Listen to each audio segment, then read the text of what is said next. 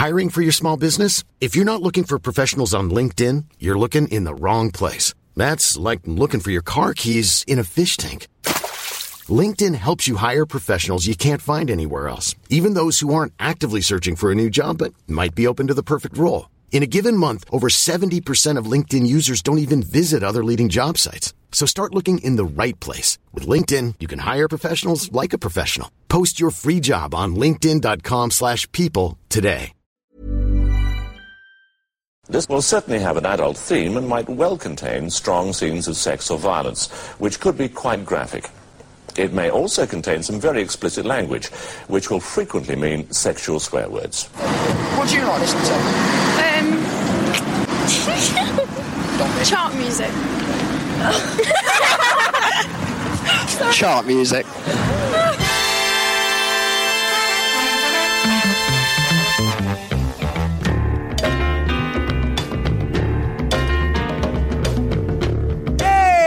Up, you pop craze youngsters, and welcome back to part three of episode sixty-three of Chart Music. Oh, a glorious romp through the nineteen seventy-two post-Christmas special. Already is proven to be an absolute banger. It's going to get even better. So I'm here with my road dogs, Taylor Parks and Neil Kulkarni. We're champing at the bit to get stuck in, so let's do just that. Hey!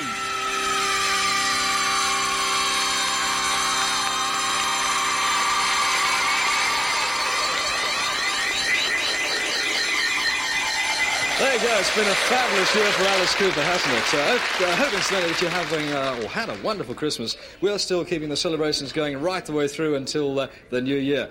Here's one that took seven months, believe it or not, to get to number one. Then in October, it was at number one for four consecutive weeks. It's called Mouldy Old Dough from Lieutenant Pigeon.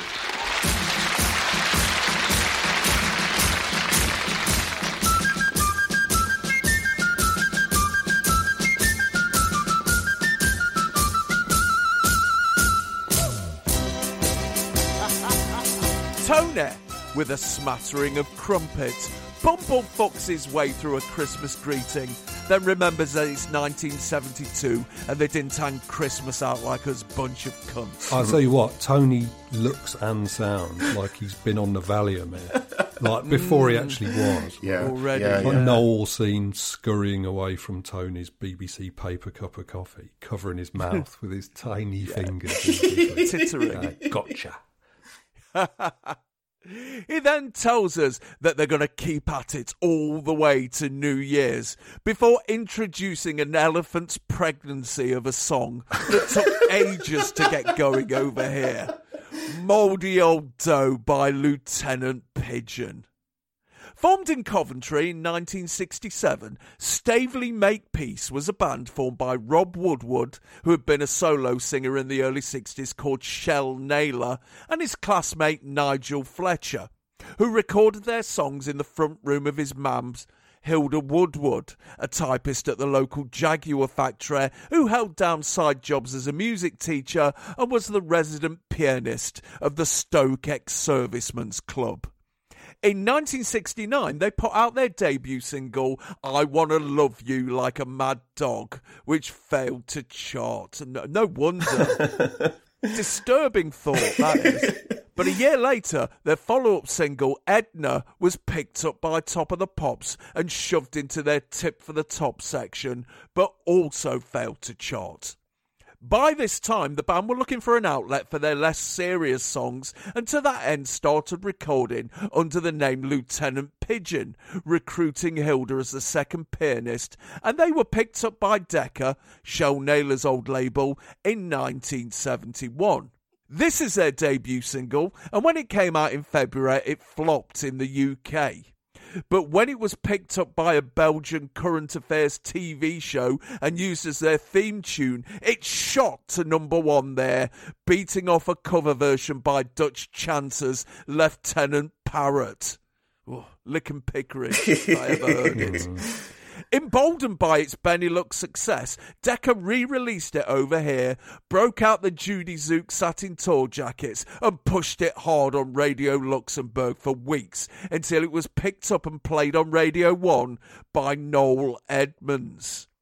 It finally entered the U K chart in September, number thirty-eight. Then it soared to number twenty, then soared again to number four. And two weeks later, it pecked at the face of How Can I Be Sure by David Cassidy and nested atop the very summit of Mount Pop. And here they are with their double piano attack one more time. Fucking hell. Finally, Mouldy Old Dough enters the arena. Quite right. Oh, man. The civic pride, honestly, Al, it's pouring out of me right now. I mean, I've had City of Culture here all year and it's all been shit and I've avoided all of it. But um, oddly enough, yeah, the moment that provides the most civic pride this year is talking about a fifty-year-old record uh, yes. on music. But, yeah, I'm, I feel like Brian Kilcline lofting the F A Cup in eighty-seven. It, it, it's, but you know what? God, the British charts are a strange fucking thing. That's why we love and them. And this is surely the strangest number one record ever. It, mm. It's just so fucking wrong. The thing is, all the other highlights of this episode, and there's several, they kind of point forward to things. You know, where the fuck does this point? It, it doesn't point forward to other novelty records. And actually, I'd argue it's not a novelty record. No. It points back to old music, but in such a strange way that, that speaks of the broken, ramshackle, falling to bits feel of nineteen seventy-two Britain, um, yes. even more than anything more contemporary sort of sounding. Because this isn't old music lovingly preserved and recreated. It's old no. music that's kind of been left to decay and rot and get gamey and odd and seething with stuff. And you, you, you can, you could, if you want, see Mouldy Old Dough as harking back to kind of knees ups and piano parties and, you know, yeah. the stomp of pub music that was still happening yeah. in pubs in seventy-two. But yeah. no. No, listening to this is like opening the door on a seventies pub, isn't it? Yeah, but... just it, being hit in the face with a fog of fag smoke and stale booze and... Oh, it's wonderful. It's wonderful. And there's something really curdled about it. It's just a bit off, this record. And that's a tremendously mm. difficult thing to achieve. I mean, whenever I've read about this record and people have been looking for comparisons, I've sort of read it being compared to kind of like Winchester Cathedral, say, for instance. Yeah. You know? But come yeah. on, that's clean. That's easily digested. Yeah. as a piece of retro, clean and upbeat. Yeah, as a piece of retro entertainment. And, and yeah, Carnaby yeah, yeah. Street. This is no, this isn't. With this, this... Coventry High Street. Isn't it? Well, with this, the title is literal. This is the this is the stuff of former pop being allowed to rot until it makes you feel queasy. And also, there's a faint melancholy to the madness of this. But it's it's a good queasy. Oh, without a doubt. It? There's also the faint suggestion maybe this all this old shit there that we're re-rotating is just old shit.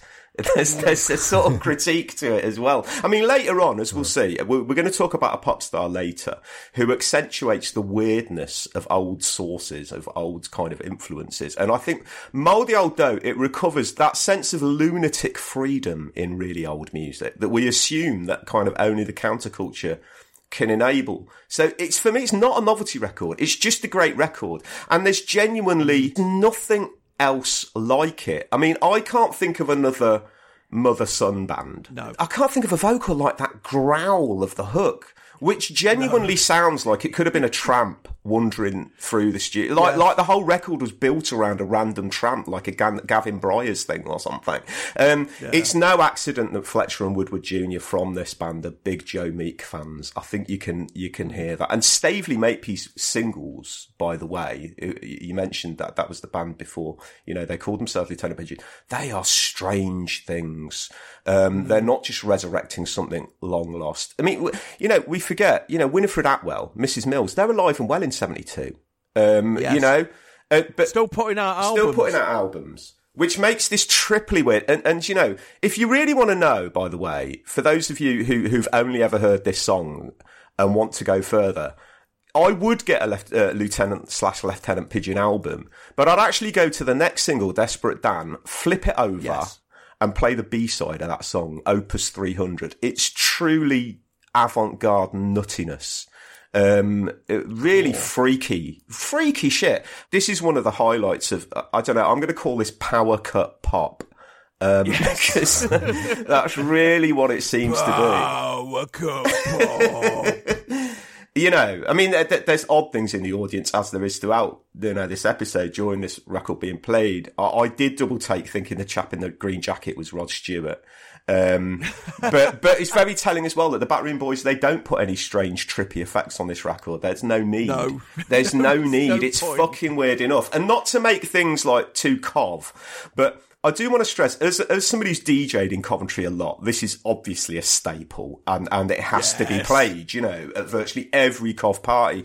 But fuck me, I think I think this is a great record to D J with anywhere, especially if you drop it late in the evening, really late, when people mm. are fucked. Because it yes. lurches, this record. It's got this tremendous yeah. sense of sort of drunken imbalance. You feel slightly pissed hearing it. Um, yeah. I am ferociously proud that this bizarre number one came out of the city I call home. Um, but it is, it is a very cov record, I have to say. But yeah. what a moment. What a moment. I mean, thank God for Belgian World in Action. Oh, yeah. I would bloody love right. to know what T V show that was. I would kill to see it on YouTube, to see this yeah. played over footage of, I don't know, youths throwing stones at tanks in Northern Ireland or Vietnam bombing raids or God knows what. But what a thing to put on your current affairs T V show, man. Yeah, or something kicking off in Antwerp. Yes. See, I do like this record, but I sort of took against it a bit on this watching because right. it bothered my now geriatric cat, who responds with bug eyes and a grim stare to any sound in the frequency range of birdsong or mouse right. squeak, including the title sequence of Soul Train, um, oh. the squeaking of my exercise bike, uh, and the penny whistle on this damn uh. record. Now, on the first two, I told her to lump it, but sooner or later I have to back her up, right? But she likes this record about as much as she would like an actual pigeon. So uh, I've got to, you know. But, I mean, look, yeah, for a while this record was bigger than Kate Bush's hands. So it must have been, you know, people must have connected with it on some level yeah. beyond ah ha ha ha ha. And I can see why, you know, I can hear it in there. The timbre of the tack piano. And especially the mm. fact that, like the strange doubling effect when you've got two of them going at once. Like the glitter band. Yeah, it, it, but it creates a slightly eerie effect, which is pleasant and a bit unsettling. It's like a flat beer British approximation of Brian Wilson's spectral piano on the Smile Sessions, right? Yes. It's not completely absurd to think that that might be what drew a lot of people into this record, and that uh, not every sale of it was to old granny grave clothes, you know, buying it with the yeah. money she should have been saving to piss away on social care, you know. It's like there's, yeah. there is something really enticing and intriguing about this record, like even before you see the band. Yeah, I mean, it's, it's, it's grandma glam, isn't it? It's, it's glam-ma. and, and Glamour, we love you. So, like, to anyone listening to this who can't see this, right, you got um, Woodward Junior on the piano, dressed as Robin Hood, a little mm. little nod from Coventry to Nottingham mm-hmm. there. Um, yeah. The you got um, Kevin Ungodly on the drums. You got Fletcher on the drums, uh, dressed like a, a pirate. Um, best of all, you got Woodward Senior playing the piano dressed as a witch. Yes. She looks amazing. It's just this yeah, kind of huge like, old lady dressed in like a, a crap Halloween witch outfit, just with a permanent grin on her face all the way through. I was thinking, this is actually who the Eagles wrote Witchy Woman about. I'm, I'm surprised Mary Whitehouse wasn't writing to the Director of Public Prosecutions about this. I think you will find, if you consult your Bible, it says, "Thou shalt not suffer a witch to live." Um, I urge you to take the strongest possible action immediately. Like, how brilliant would it have been if the audience was whipped up into like a witch craze frenzy and became a mob and dragged her off the piano and started ducking her. It'd be amazing. What are her familiars? Black cat and a stootzer. Oh, a, a pigeon on the piano. That was her familiar. Well, although, mm. it, it, disturbingly, just as witches were said to do to their familiars, she did actually suckle one of these people. Um, so yes. I wouldn't necessarily be against giving her a go on the duck install just to be on the safe side. Um, but the terrible thing, actually, if you look at her closely, what she really looks like is Arthur Marshall from Call My Bluff. In yeah, drag. yeah, she does. Like uh, it's like any second the music's going to stop and she's going to go, well, now, come with me, if you will, back to the court of George the Second, the last of the foreign-born monarchs, who, uh, if you were to enter the court of George the Second, you would have been expected to be carrying your condyloma, because your condyloma was a kind of... Oh, fucking, I give up. Doing Call My Bluff gags. Fucking Jesus Christ. This was not how this was meant to pan out for me. Still, too late, too late for it's too late for marriage now. Next time I get in a big black car, they'll be loading me in through that hatchback. Never mind. Well, I'm only joking. I, I couldn't afford a funeral. Do we know how old Hilda Woodward is at this time? thirty, thirty-four. I do, and I was startled. Go on. I think she's fifty-eight. fifty-eight. fifty fucking eight. According to the papers of the time, even more shockingly, she's actually fifty-two, which is one year younger than I am now. Oh, no, I'm not having that. I am not having that. And that is a fucking dagger of ice down the spine. It's awful, man, because this year has been filled with uh, people I know turning fifty-two. And mm. every time they do, I'm on Facebook saying, happy birthday. Oh, by the way, you're the same age as her on this. But no, when she died in nineteen ninety-nine, her age was given as eighty-five, meaning she would be at least fifty-seven. Right.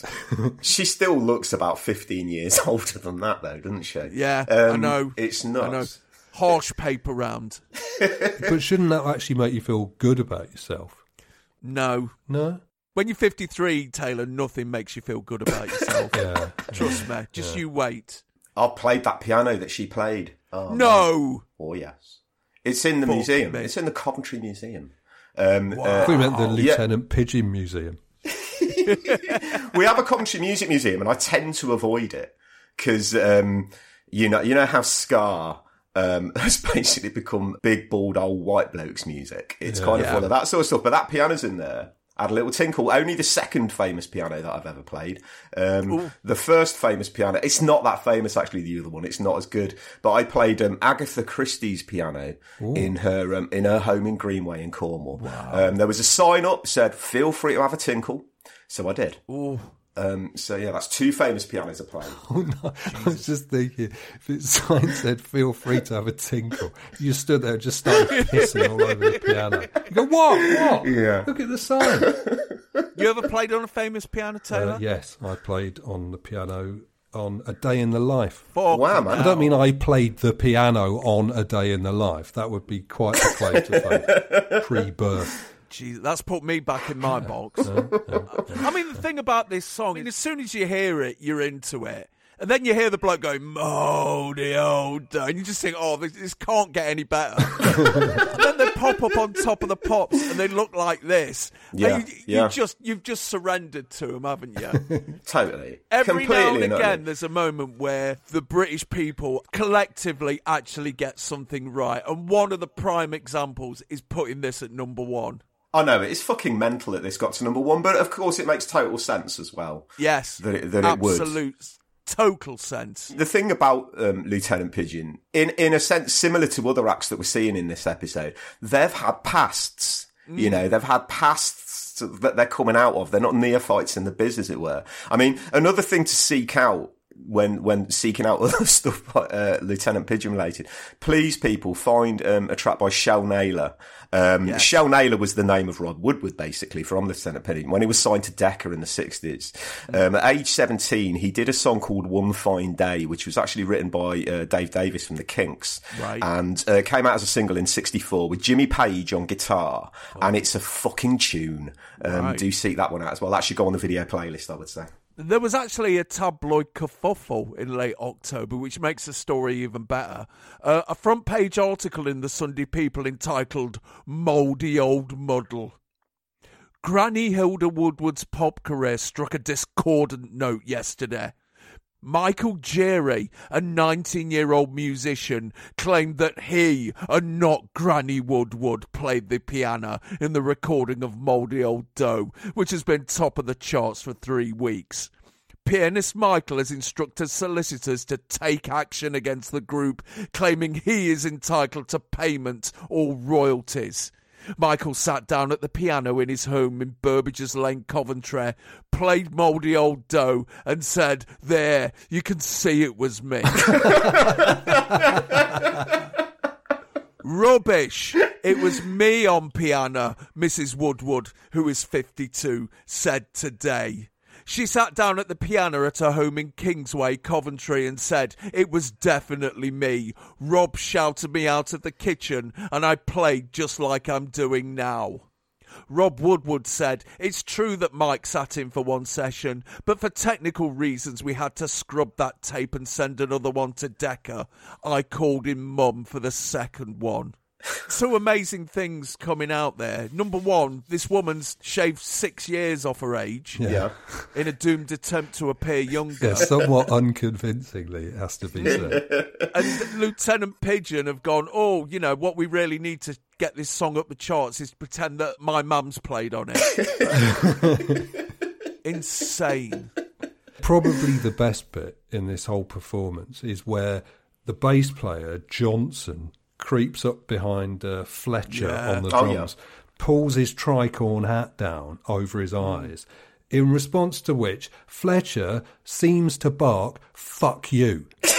No. Yeah, perhaps forgetting where he was for a moment, which is easily done during a Top of the Pops appearance. Mm-hmm. Uh, Did British people say fuck you in nineteen seventy-two, though? I don't know. Fuck off, yes. Fuck you, I contend not. Hmm. Mm. Actually, no, maybe the best bit is near the end, at, at the beginning of Woodward Junior's big closing penny whistle solo during the drop. Mm. Um, yeah. Something goes a bit wrong, possibly something brown ale related. Um, mm. And the whole thing just collapses, and there's about yeah, yeah, oh, there yeah. is the absolute worst case of granny collapse in the entire history yeah. of Top of the Pop. It's just fantastic. Oh, it's gloriously shambolic. Yeah, isn't but it? Two seconds, which you can reasonably say is the most musically challenging and disruptive moment in the whole show. Yeah, all the granny clappers are totally thrown off, and in fact, Granny herself ends up turning the beat around. Still with that grin yeah. on her face, and she's clapping on. Then again, people that age do tend to clap on the on-beat anyway, don't they? But yeah. yeah, the demented smile doesn't falter for a second. No. I don't know if anyone's got round to watching the amazing film Frightmare that I was going on about oh, no. last time, but I would definitely have cast Sheila Keith in the Lieutenant Pigeon biopic, uh, which will mean nothing to most people, but if you know, you know. But fucking hell, what an amazing tune this is. Yeah. I mean, look, the Queen's on her last legs. Let's, you know, let's not beat about the bush. When she goes, get rid of that shit national anthem that we have and have this, man. Oh, yeah. man. I mean, the thing is with the vocal, the thing yes, is with that vocal, yeah. it, it, it is the missing link between Albert Steptoe and punk rock. It, it's There's something yeah. resistant about it. It's not just fun. I love it when the camera, by the way, in this episode, I think it's just before the granny claps go badly wrong, it does that thing of, of centering in on Fletcher's face right in the middle of the screen, and he doesn't do anything. He just laughs. Um, yeah. They all seem a bit pissed, actually, a bit half cut. They're fucking about, but it's all right. You can fuck about to this song. Yeah, he sings "Dirty Old Man" instead of "Mouldy Old Dough" at yeah, one point. Yeah. It's wonderful. It suits the totally. Song. And this, I mean, this record in Cov has gone nowhere. It's always been about. It's always been on every jukebox, in a way. Mm, uh, whereas cool. in the rest of the country, it hasn't. I mean, a mate told me that when Joe Royal used to manage Oldham Athletic um, in the late eighties right. and early nineties, this was the track that they played when they used to come out onto the pitch. But then, of course, they got promoted to the to, to Division One, and that and then it got replaced with "Fanfare for the Common Man" by E L P. Oh, you know? Fuck. Anything else to say about this? Yeah, I was going to say, we talk about the national anthem. Mm. One of the many things that's wrong with our current national anthem is, like, you know, leaving aside all the lyrics and everything, is the fact that it begins with a drum roll of indeterminate length, mm. which means that everybody comes in out of time. Yes. Always. Every time. How is that supposed to give you any national pride? No. Right? So at least have this, at least the bit where everybody goes out of time is at the end. Mm. By yeah. which point, everyone's just waiting for it to finish anyway. So Mouldy Old Dough would spend four weeks at number one, eventually shooed away by Claire by Gilbert O'Sullivan. Oh, it would become the second best-selling single of nineteen seventy-two, behind Amazing Grace by the Band of the Royal Scots Dragoon Guards, selling over seven hundred ninety thousand copies. It's now most commonly used by unionist marching bands in Northern Ireland. Blimey. Okay, now. Because it's got a bit of pipe and drum in it, I suppose. Oh, uh, yeah, I guess so. Fenian blood. The follow-up, Desperate Dan, is currently number thirty-four in the chart and will get to number seventeen in January of nineteen seventy-three, but they never troubled the charts again, although the band are active to this day and will be releasing their next single on February the eighteenth, two thousand twenty-two, fifty years to the day that Mouldy Old Dough came out. Here we go!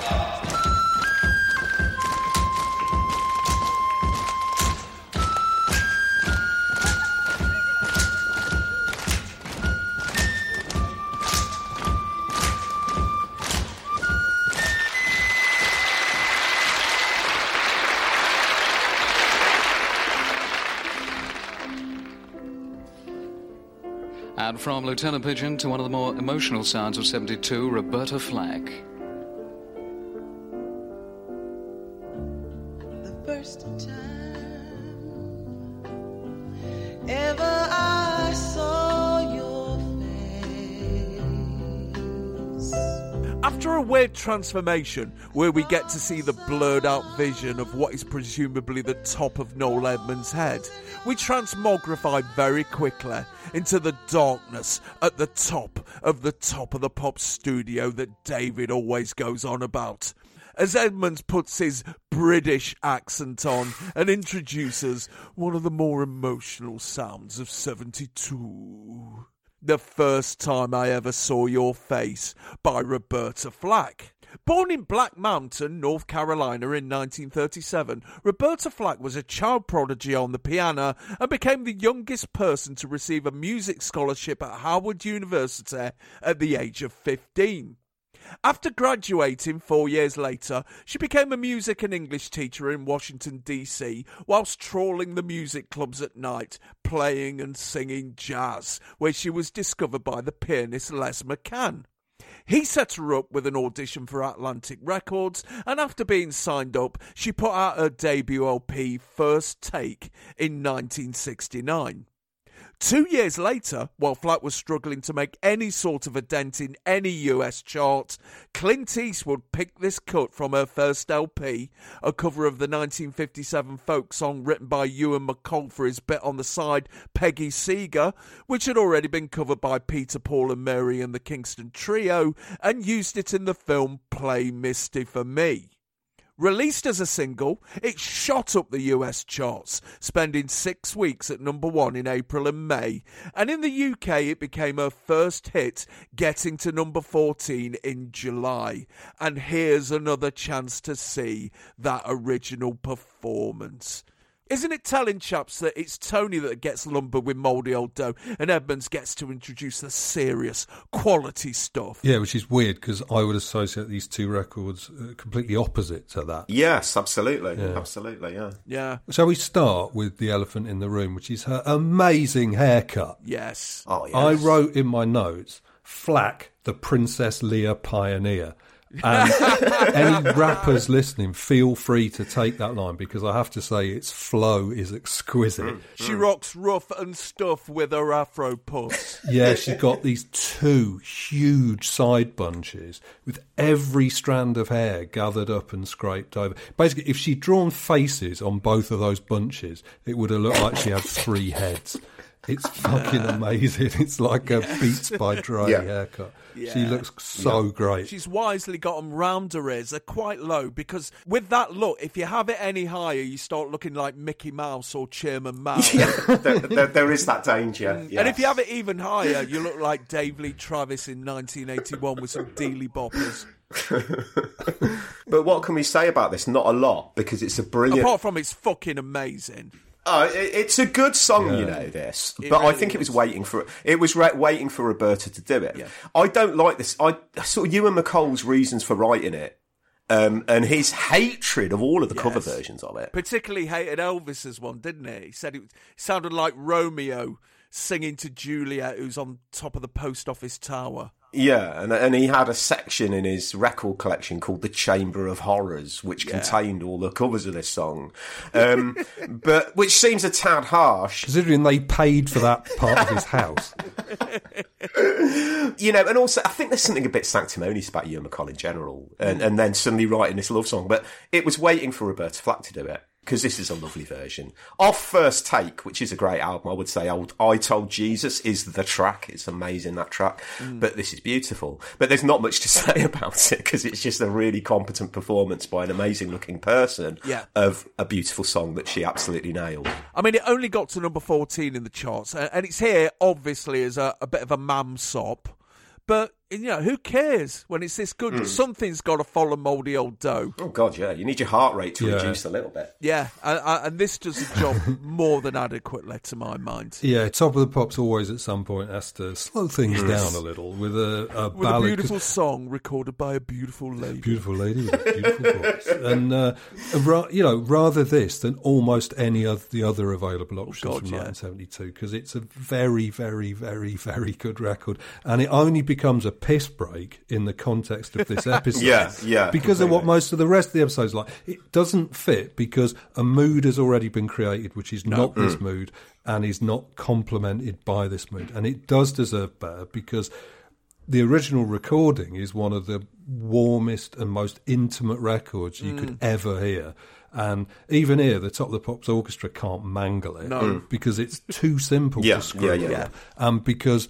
ninety-nine percent of the soulfulness is carried in her voice yes. and her performance rather than in the arrangement, which makes it so irritating that so many hack singers have seen this as a great song to cover. Mm. I mean, I don't, yeah, this is a cover, but they tend to cover this version.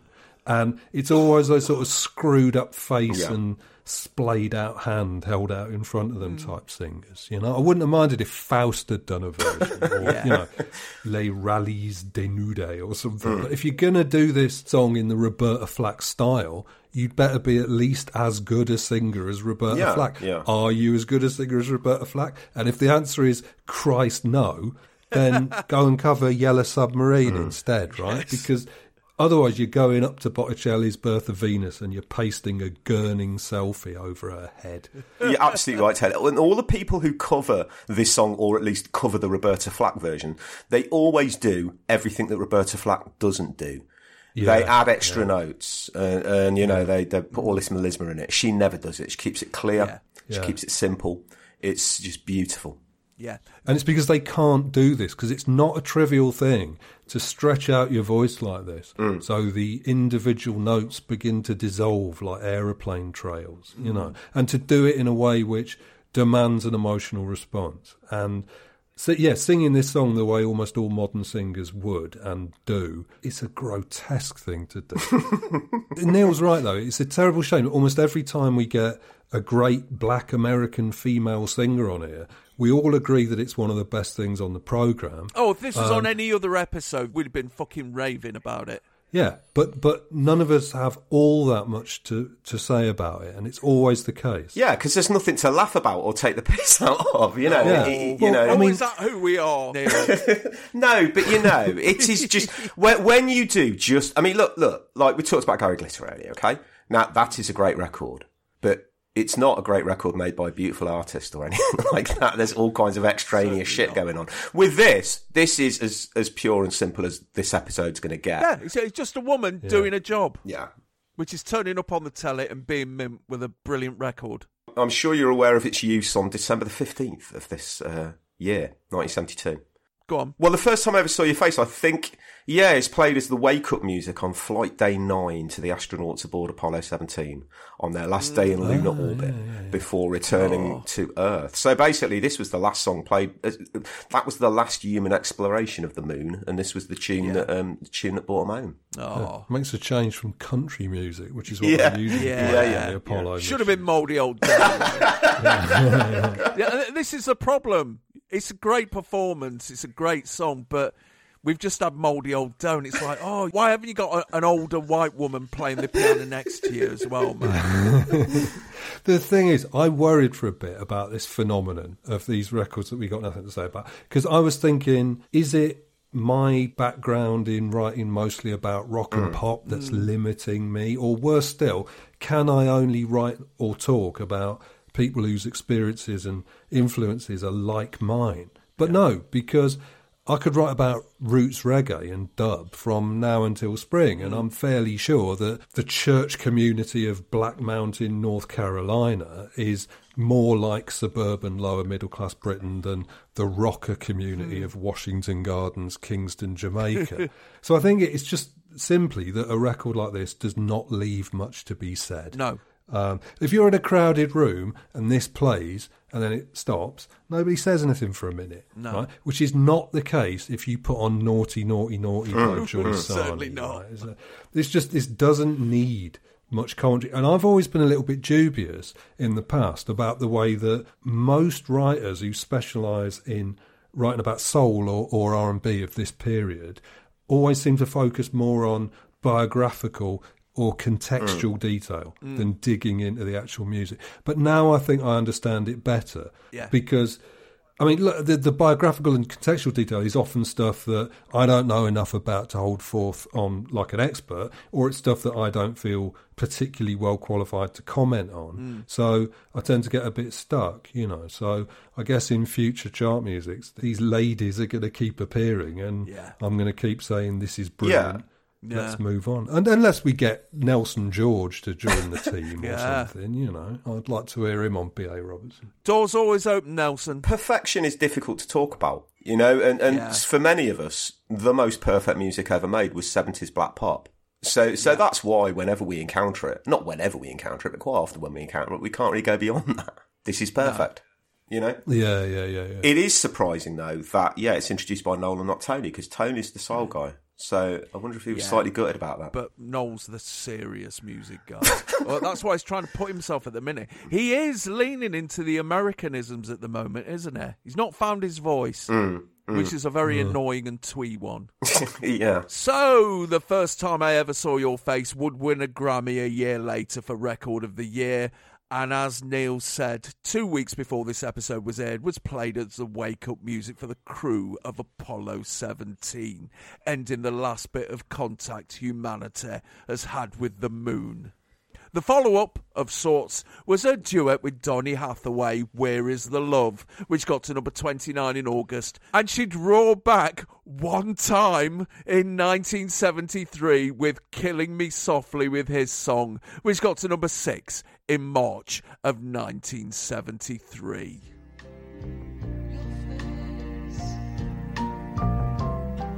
Your face, your face.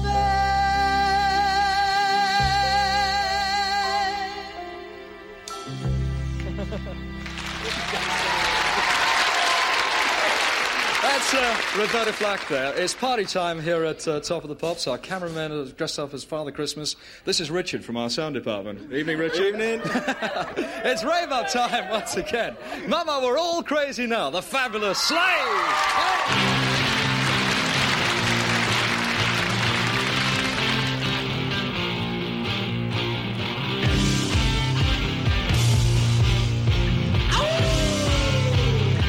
Tony back amongst the crumpets, reminds us that it's party time, and then introduces us to Richard from the sound department, who has come dressed like one of Jack Reagan's on-off girlfriends in The Sweeney who sings in a club. He then declares it rave-up time, and to a huge cheer from the kids, introduces Mama, We're All Crazy Now, by Slade. Yeah, but it, it's hard not to focus on the sheer ecstasy plastered all over Richard's face throughout mm. this little link section. I mean, yeah, life's full of surprises, Richard. It's funny because at the end of Roberta Flack, as soon as she stops singing, you hear this laugh, and she's got a smile on her face, and, and you think it's her doing yeah, that laugh. Yeah, I did think it's which, her. Which is really odd, because it's like, oh, I've just done this love song, ha ha ha ha, look at me pissing this out of my arse. Yeah, yeah. But it's actually Richard who's laughing. Hmm. He can't stop. We've done Slade loads on chart music, and this, their eighth single under the name of Slade, is the follow-up to Take Me Back Home, which got to number one for a week in July and featured on the Christmas Day episode.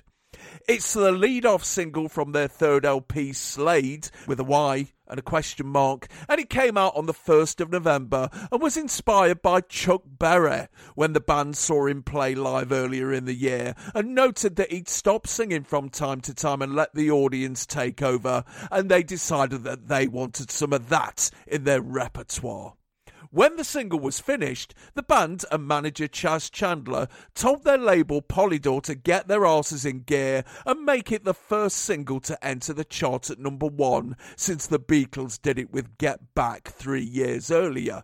But the label was convinced that that was an impossible task in the climate of nineteen seventy-two and were therefore knocked Band Air when it entered the charts at number two in September. And a week later, it toppled You Wear It Well by Rod Stewart as the toppermost of the poppermost. And here is a repeat of their original performance. That cheer that goes up, that tells you everything you need to know about Slade in nineteen seventy-two, chaps. The People's Band. Yeah. And we hadn't had one of them in a very long time. But probably the Beatles w- would have been the last band that it was generally considered by everyone were fucking mint and skill. And that's why it's so smart for them to write a record which writes the crowd into the song, um, into the process. Yes. But yeah, I mean, absolutely. This is half about, this performance in particular of this song is half about looking at Slade and half about looking at the amazing audience. And, and I've yes. got to send up the kind of... Um, the retrospective fancying someone Claxon here, because uh, I, I, I, I'm, I am actually hugely curious about that aforementioned total mum that we see in a blue dress yes. who has a silver belt on, who's mm. cutting a rug to this and clearly knows the words. Who is she? Where is she from? What's her story? But just after the camera picks her up, there's a girl to her right in a, in a sort of spangly diamante long dress, who's the spit of Diana Rigger's Emma Peel. Ah, oh, I fell, I oh, fell, yes. I fell hard for her. I, I, I really fell in love there. Uh, the boys don't know how to dance to this, actually, in the audience. No. There's two lads at the back in Slade t-shirts who you'd think would be going mental, who were just sort of stood there, who almost looked like roadies. Um, yes, but, but I think they might. They well may be well roadies, be roadies, you know. But the girls certainly know how to dance to this. Mm. In an episode full of records for kids with, with those jitters in their legs, this delivers massively, a massive overload moment. Yes. Yeah, I got mixed feelings about the audience on this because there's a few too many silver top hats down the front there. Mm. It looks like the lair of a Monopoly thief. Um, somebody should somebody should tell those girls, don't imitate, be inspired. Yeah, you know, take a lesson from the coolest person in the crowd there, that woman who looks like the Home Secretary's wife. Yeah. Um, doing a slinky dance. It might just be my age, but yeah, there is something interesting going on there. Very much so. It's, it's awful, man. The older you get, uh, the older the, the the people you fancy. I would say that's not awful. That is merciful. Yeah, yeah. Actually, right. Heidi High. When it first came on, I really fancied Tracy. Mm. Then I started fancying Gladys, and nowadays I'm I'm looking at fucking Yvonne, going, well, "You're all right, you know." It's terrifying. Fucking that'd be Amy Turtle next. No, everyone grows up to love Ruth Maddock a little bit more, I think. Mm, yeah. Sure. Yeah. But in terms of the audience here, yeah, I'm I was quite amused and very faintly disturbed by that small gang of lads in Slade t-shirts at the back of the mm. stage, because they've just got their arms folded, yeah, yeah, stone-faced and motionless. They're like security of the First World, um, or security of Wolverhampton, which is at least near the First World.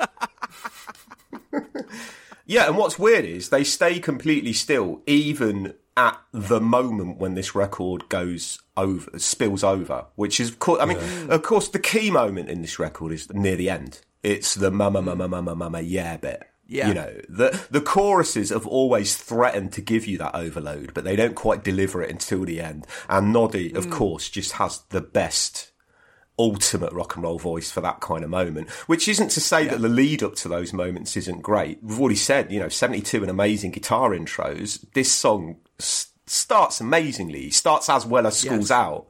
And in a weird way, yeah. in terms of, in a mild sense, parent and authority kind of threatening sentiments, this is almost like a twin record with that, albeit with the caveat that with Slade, you never get the feeling of us and them. It's just us.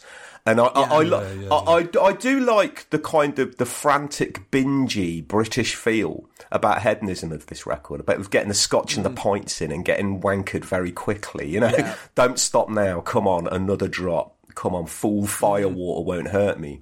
But God, I mean, for me, it's all about those ending choruses. And, and by the end of it, we're in a weird place with this record, really. I mean, when it fades, it's like Acid House or something. It's just the, yeah. the beats are nuts and the kids are hysterical. So it's so good. I can't even begrudge it. I know this might not be everyone's favourite Slade tune, but I think it's one of the best they ever did. And I think it's one of the best off yeah. Slade as well. And it's so good. I can't even begrudge it stopping Children of the Revolution getting to number one. I I, I, I think mm. it's wonderful. It's really telling in this period, of course, that, you know, the only... I, I think trying to break America is eventually what kills Slade a little bit. Um, yeah. And the only U S kind of hack boosting them at the time was Lester Bangs, which makes yeah. total, total sense.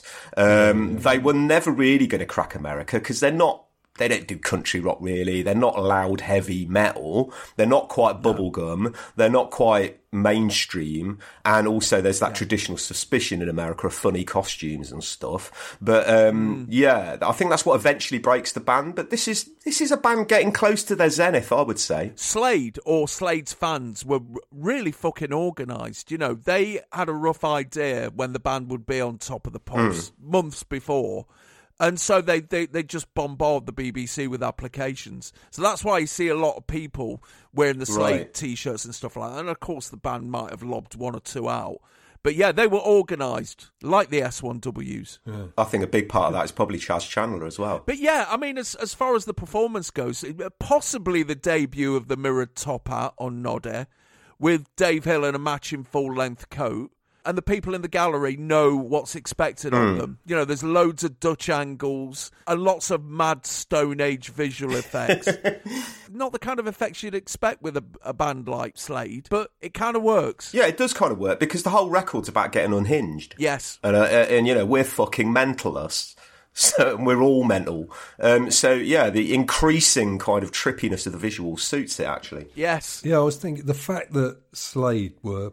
so clearly wearing pale blue Y-fronts under the sequins and tartan yes. is the best and, in a way, the worst thing about it. I mean, I mean, to the extent that there is a worst thing about Slade, because the tension between the, the euphoria and the, the dizzy party whirl on the one hand and, on the other, the, the gurning uh, rootsiness is what gave them that enormous and, and unique power. But it also... placed a bit of a limit on how far they could take it. Mm. Not that I think that there's a problem with making, you know, a run of like eight or nine of the best singles of the seventies, you know, and then stopping. But I'm actively looking for negatives here just to open the conversation up a little bit because we all know what we all think of Slade. So yeah. whenever I hear what is probably my favourite Slade song, which is uh, How Does It Feel?, which is right at the end of their period of being big. Mm. I always mm. find myself thinking they had the talent and were a sufficiently deceptively musical group. Mm. They could have followed up the three-year chart blitz with a move into something a bit more emotionally affecting without losing the fizz, right? Mm. Which is something that only the very great groups ever do, because it involves yeah. a level of talent or or a type of talent that's categorically different from the talent required to make Mama We're All Crazy Now. Yeah. And they had that. But what's also required, which I don't think they ever had, is a kind of starry-eyed, otherworldly aspect to your nature. Mm. Because to really do this, you have to slip the chains which have thus far held your talent in place and forget all the faces in front of you and start thinking like an artist, yeah, which can yeah. be very dangerous. I mean, it can be very dangerous to your creative hygiene, and it can be even more dangerous to your bank balance, right? Yeah. But it's a chance you have to take, and I don't think they ever would have. If they'd suddenly come up with Eleanor Rigby or Strawberry Fields, I don't think they'd have gone with it, right? No. I'm not sure they could have taken themselves seriously for long enough. Mm. But if you don't make that leap into the darkness, there will be a limit on what you can do, and there's a time limit on how long people are going to want it from you. The only time they ever did that was when they made a film. Right, which is brilliant. Because everybody was expecting a, a Black Country Beatles film. Right. Mm. And Robin Nash, who by that time was running Top of the Pops, collared them afterwards and said, do you, you realise you've made a huge mistake here? People don't want you being serious. Yeah, I know, but it's what a great film. What an amazing film it is. Yeah. You know, but it just meant that instead of moving on into doing something else, it's inevitably Slade end up fucking around in America and slowly yeah. devolving into a crap hard rock band, you know, as the audience fell yeah. away. And I mean, nobody criticises Pilot or Dead or Alive for not mm. turning into a different group, and nobody should. Mm. It's only a side issue here. It's yeah. just because of those tantalising hints that Slade yeah. running out of hit juice needn't have been the end, you know, but those... Mm. Those pale blue Y-fronts were chafing. And... Completely. The, the thing is, Taylor, you used the phrase there um, uh, regarding their musical complexity and stuff. That's the thing about Slade. Musically, they're amazing. Yeah. Yeah. When you when you listen to this record, this is not a straight-ahead stomp of a record, even though the effect is is deeply physical. Yeah. It's really quite complicated what the drummer and the bassist are doing. Yeah. And, and you know, it, it it's it's a fucking clever record in that regard. They yeah. definitely had the capabilities of, like Taylor says, pushing into perhaps a, a, a new lease of life. Mm. But they had this run of amazing singles, a run of singles that could have lasted a band a decade, yeah. you know, uh, packed into a year or two. Yeah. Um, and yeah, yeah, Trying to Break America fucked them.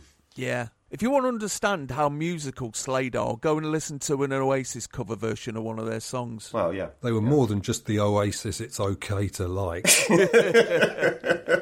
Mama We're All Crazy Now would spend three weeks at number one, yielding the floor to How Can I Be Sure by David Cassidy. And although Polydor had started to accept the challenge of an instant number one and worked up a marketing strategy, the follow-up, Goodbye to Jane, another album track, entered the chart at number eight in November of this year, got to number two three weeks later, and is currently at number six. And contrary to Brian Connolly's prediction, Slade pissed nineteen seventy-three out of their arses, racking up three number ones that went straight in at the top. People's Band. People's Band. And you know what? When you read interviews with people like Bolan or Brian Ferry in this period, mm. they all repeatedly say, oh, I don't want to enter the sort of hellscape that Slade are living in. Yeah. I don't, I, you know, I don't, I don't, I don't want to do that Slade. It, there's a real snottiness about Slade, uh, especially from their contemporaries. Because of the hellscape that Slade are living in. What, like next door to the girls' school? Yes.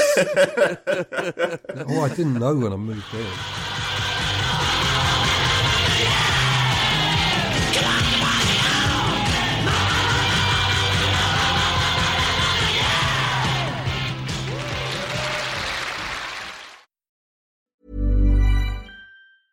Ryan Reynolds here from Mint Mobile. With the price of just about everything going up during inflation, we thought we'd bring our prices down. So to help us, we brought in a reverse auctioneer, which is apparently a thing. Mint Mobile Unlimited Premium Wireless. How to get thirty, thirty, how to get thirty, how to get twenty, twenty, twenty, how to get twenty, twenty, how to get fifteen, fifteen, fifteen, fifteen, just fifteen bucks a month? Sold! Give it a try at mintmobile.com slash switch. forty-five dollars up front for three months plus taxes and fees. Promo rate for new customers for limited time. Unlimited more than forty gigabytes per month. Slows full terms at mint mobile dot com. Ready to pop the question? The jewelers at Blue Nile dot com have got sparkle down to a science with beautiful lab-grown diamonds worthy of your most brilliant moments. Their lab-grown diamonds are independently graded and guaranteed identical to natural diamonds, and they're ready to ship to your door. Go to Blue Nile dot com and use promo code LISTEN to get fifty dollars off your purchase of five hundred dollars or more. That's code LISTEN at Blue Nile dot com for fifty dollars off. Blue Nile dot com, code LISTEN.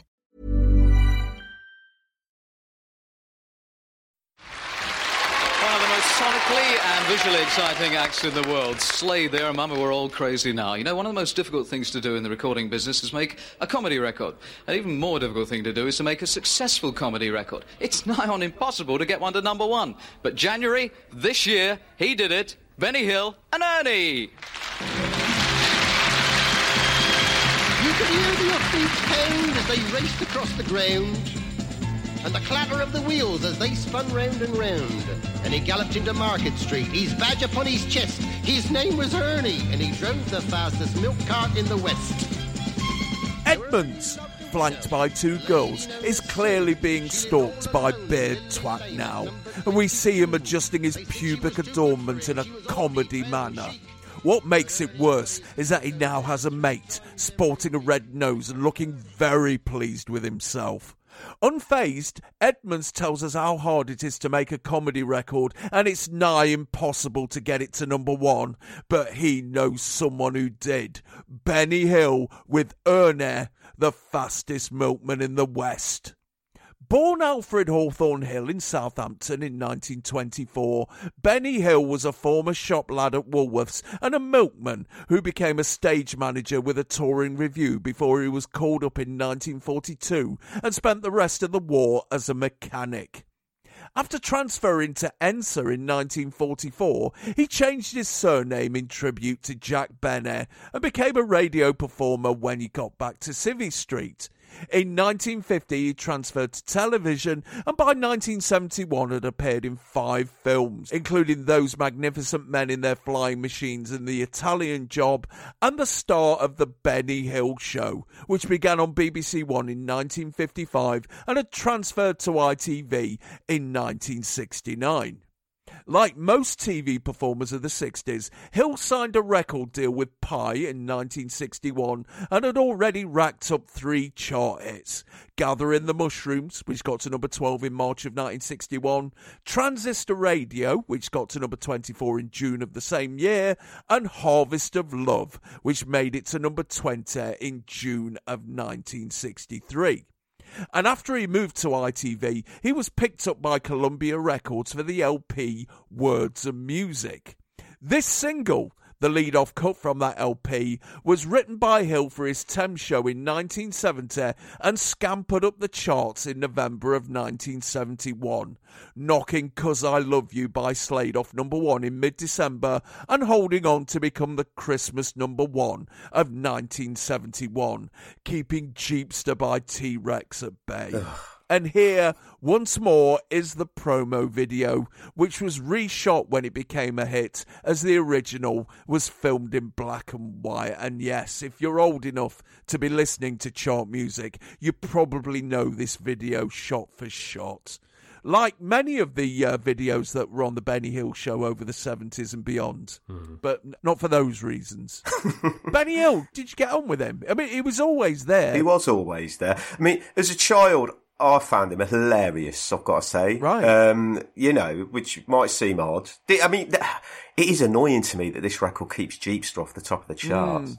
Uh, this record that I've always considered the pervy cousin to Scott Walker's Jackie, in a weird way. There's a lot of similarities there. And also, lest we forget, this is also a record that David Cameron chose as one of his Desert yes, Island discs. Did, yes. um, you know, at precisely the time, actually, David Cameron was making a big fuss about violent lyrics in rap music. Mm. So I remember people questioning whether it was strictly appropriate for him to be endorsing a song about men fighting to the death for sex. Yes. But um, as a child, I did find, yeah, I did find Benny Hill hilarious. I mean, it's kind of revealing to me, thinking about myself, that I also found Kenny Everett hilarious. Yeah. In that there are similarities in that obsession with control and editing and absencing yourself from anything live and risky, mm. which I think is what Benny Hill was all about, you know, yeah. turning the editing suite into this kind of comedic tool. When you read about Benny Hill's early years coming up and auditioning at places like the Windmill and stuff, what is a persistent theme is how he always pretty much died on stage, yeah. especially when he toured with Reg Varney. Um, he's not naturally funny. He's quite a shy individual. He went down particularly badly in northern clubs. And it's also revealing that what does excite him post-World War Two and what becomes a niche for him is television. Yeah. Much as with Everett, when you haven't really got a natural rapport with people, um, and that isn't an option, the kind of conspiratorial close-ups and glances that T V can give you, that's a neat substitute, if you like, for actual, you know, being able to, in, you know, being able to connect with an audience. Yeah. He always struggled with a live audience. For me as a kid, I always thought he was a very, very funny man. Clearly one of those funny men who was only funny on screen and when in control and, and hopeless in a lot of other aspects of his life. Because mm. there, there didn't seem to be a natural humour to Benny. He was never going to be performing this song live on Top of the Pops, like, you know, no. like Waterman and Cole, for two of their comedy record a decade later.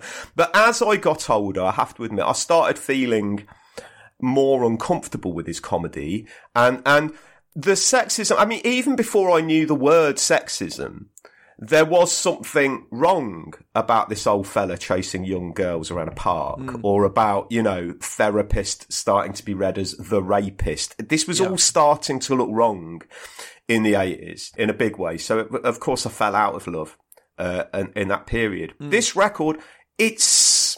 It's often held up as a kind of a really a sort of good example of a true comedy record. It's a very precise record. Mm. I suppose we should applaud the finesse.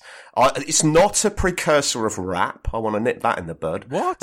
Um, well, no, I mean, it's spoken word, isn't it? Oh, yeah, yeah, yeah. It's in the lineage, I would say, of, of Stanley Holloway and things like that. Yeah. But it does show up the usual things about British people and sexuality. When I when I, when we did the episode um, about Kenny Everett, oddly, and I was on Mixcloud finding old Kenny Everett radio shows, I also found a Noel Edmonds Radio One show mm. during Ernie's stint at number one in January seventy-two. Right. And as usual, it's a good time capsule, you know, um, and, and it shows that Noel was playing on a kind of Kenny Everett light theme, if you like. But what's interesting is he plays, uh, I remember he played Jeepster first, Noel Edmonds, in the show. Yeah. And you know the bit in Jeepster, I'm going to suck you, yes. that line. He plays a Donald Duck noise over that, covering it up. Well, that makes it sound like he's saying, I want to fuck you. He just obscures it completely with this weird Jesus. Donald Duck noise. And then two records later, he plays theme from Shaft. Mm. And, you know, obviously he's a bad mother. The mother goes missing. It's just he's a bad.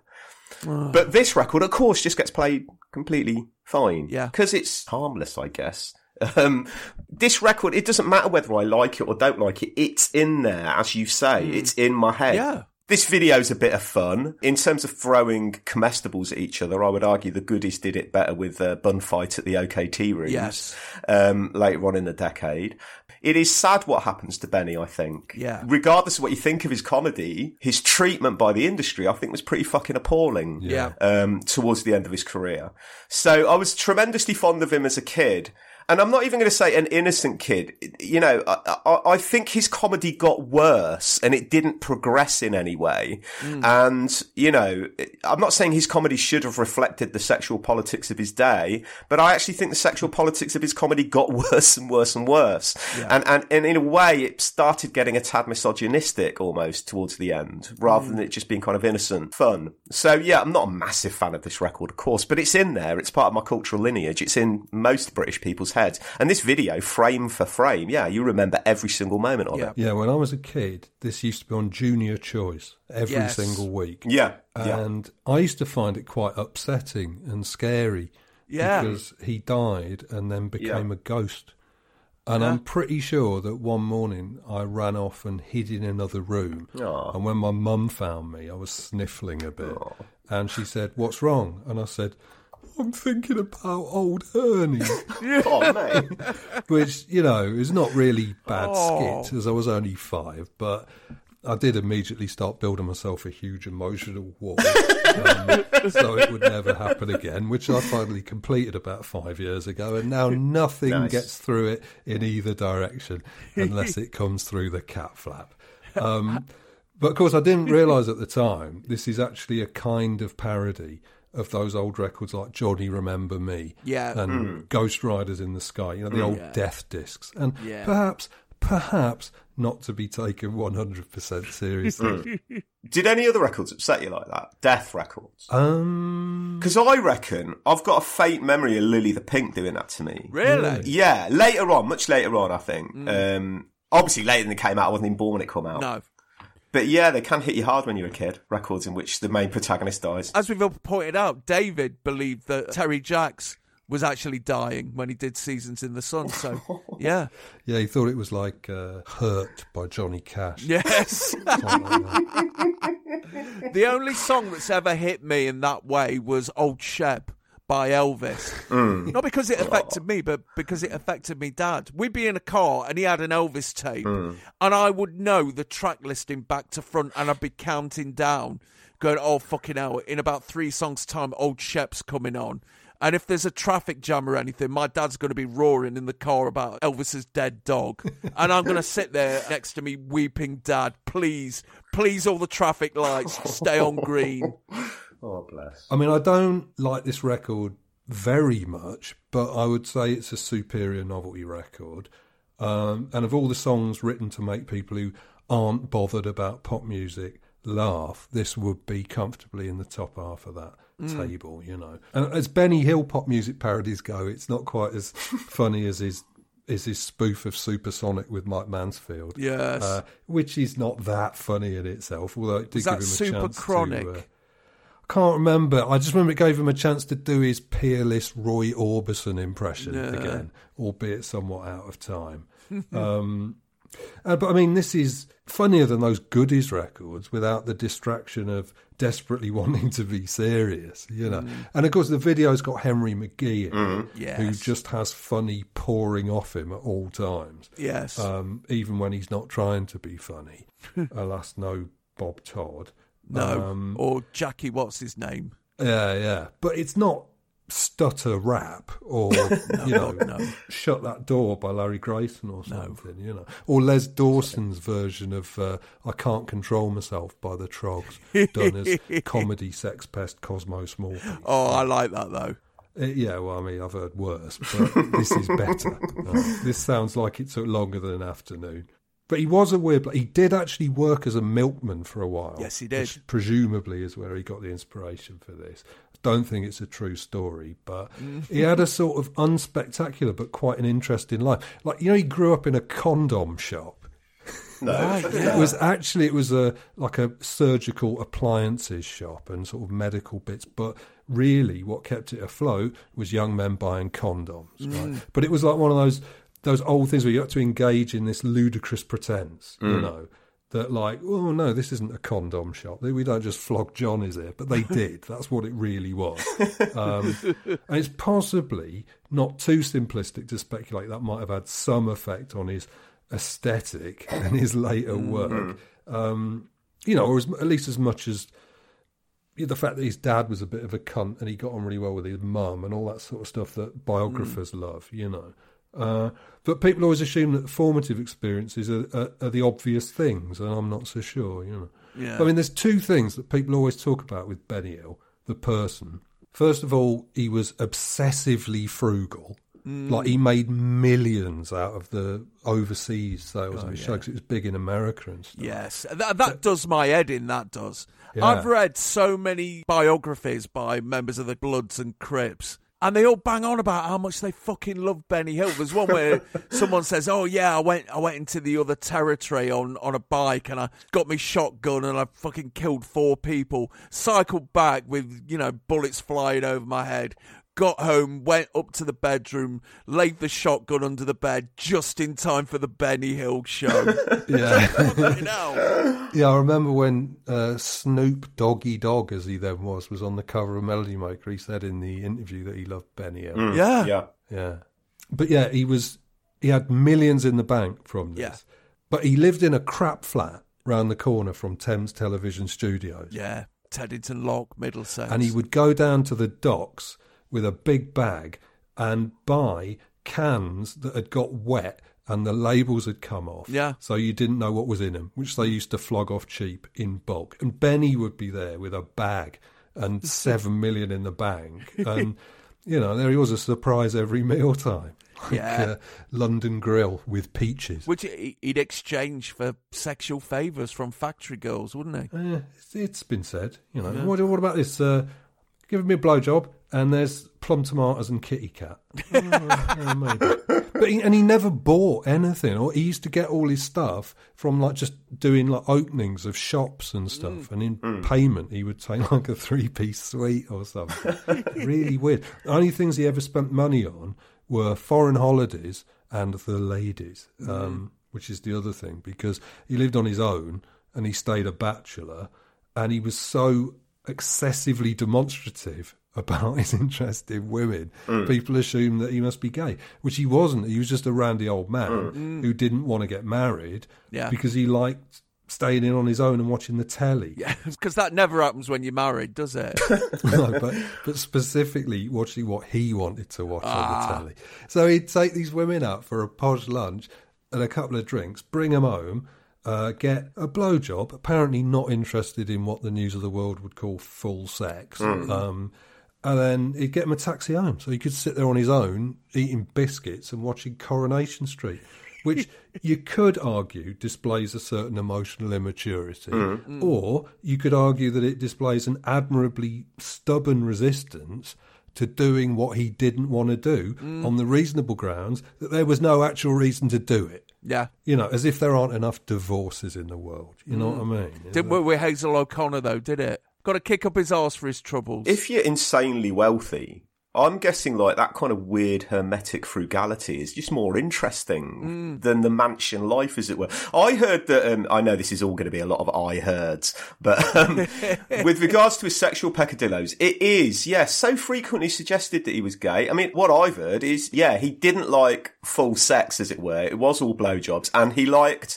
the uh, person administering the blowjob, is that the correct phrase, um, to call him Mister Hill. Um, because right. it showed respect, but um, fucking hell. But yeah, I mean that's that's twisted in a way itself. People want to seek the twisted in Benny Hill. I just think mm. he was yeah, a very quiet, private individual who I think was mainly obsessed with comedy. Mm. Yeah. Oh, oh, the story that Bob Monkhouse always used to tell was that apparently Benny Hill's hobby, he'd go round to the houses of his middle-aged female friends mm. and do their cleaning for them. He'd clean their, like this, this was not in return for sex or anything. Yeah. This would be people he wasn't sleeping with.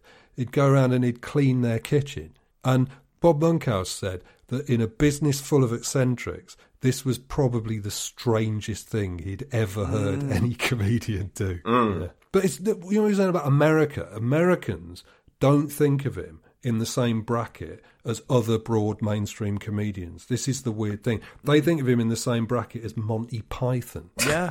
Which is ridiculous, but quite interesting. I think it's because they used to show them both on a loop on American T V. Right. And they mm. were both British and sort of naughty with tits in at mm. a time when American T V was a bit more sort of uptight about that sort of thing.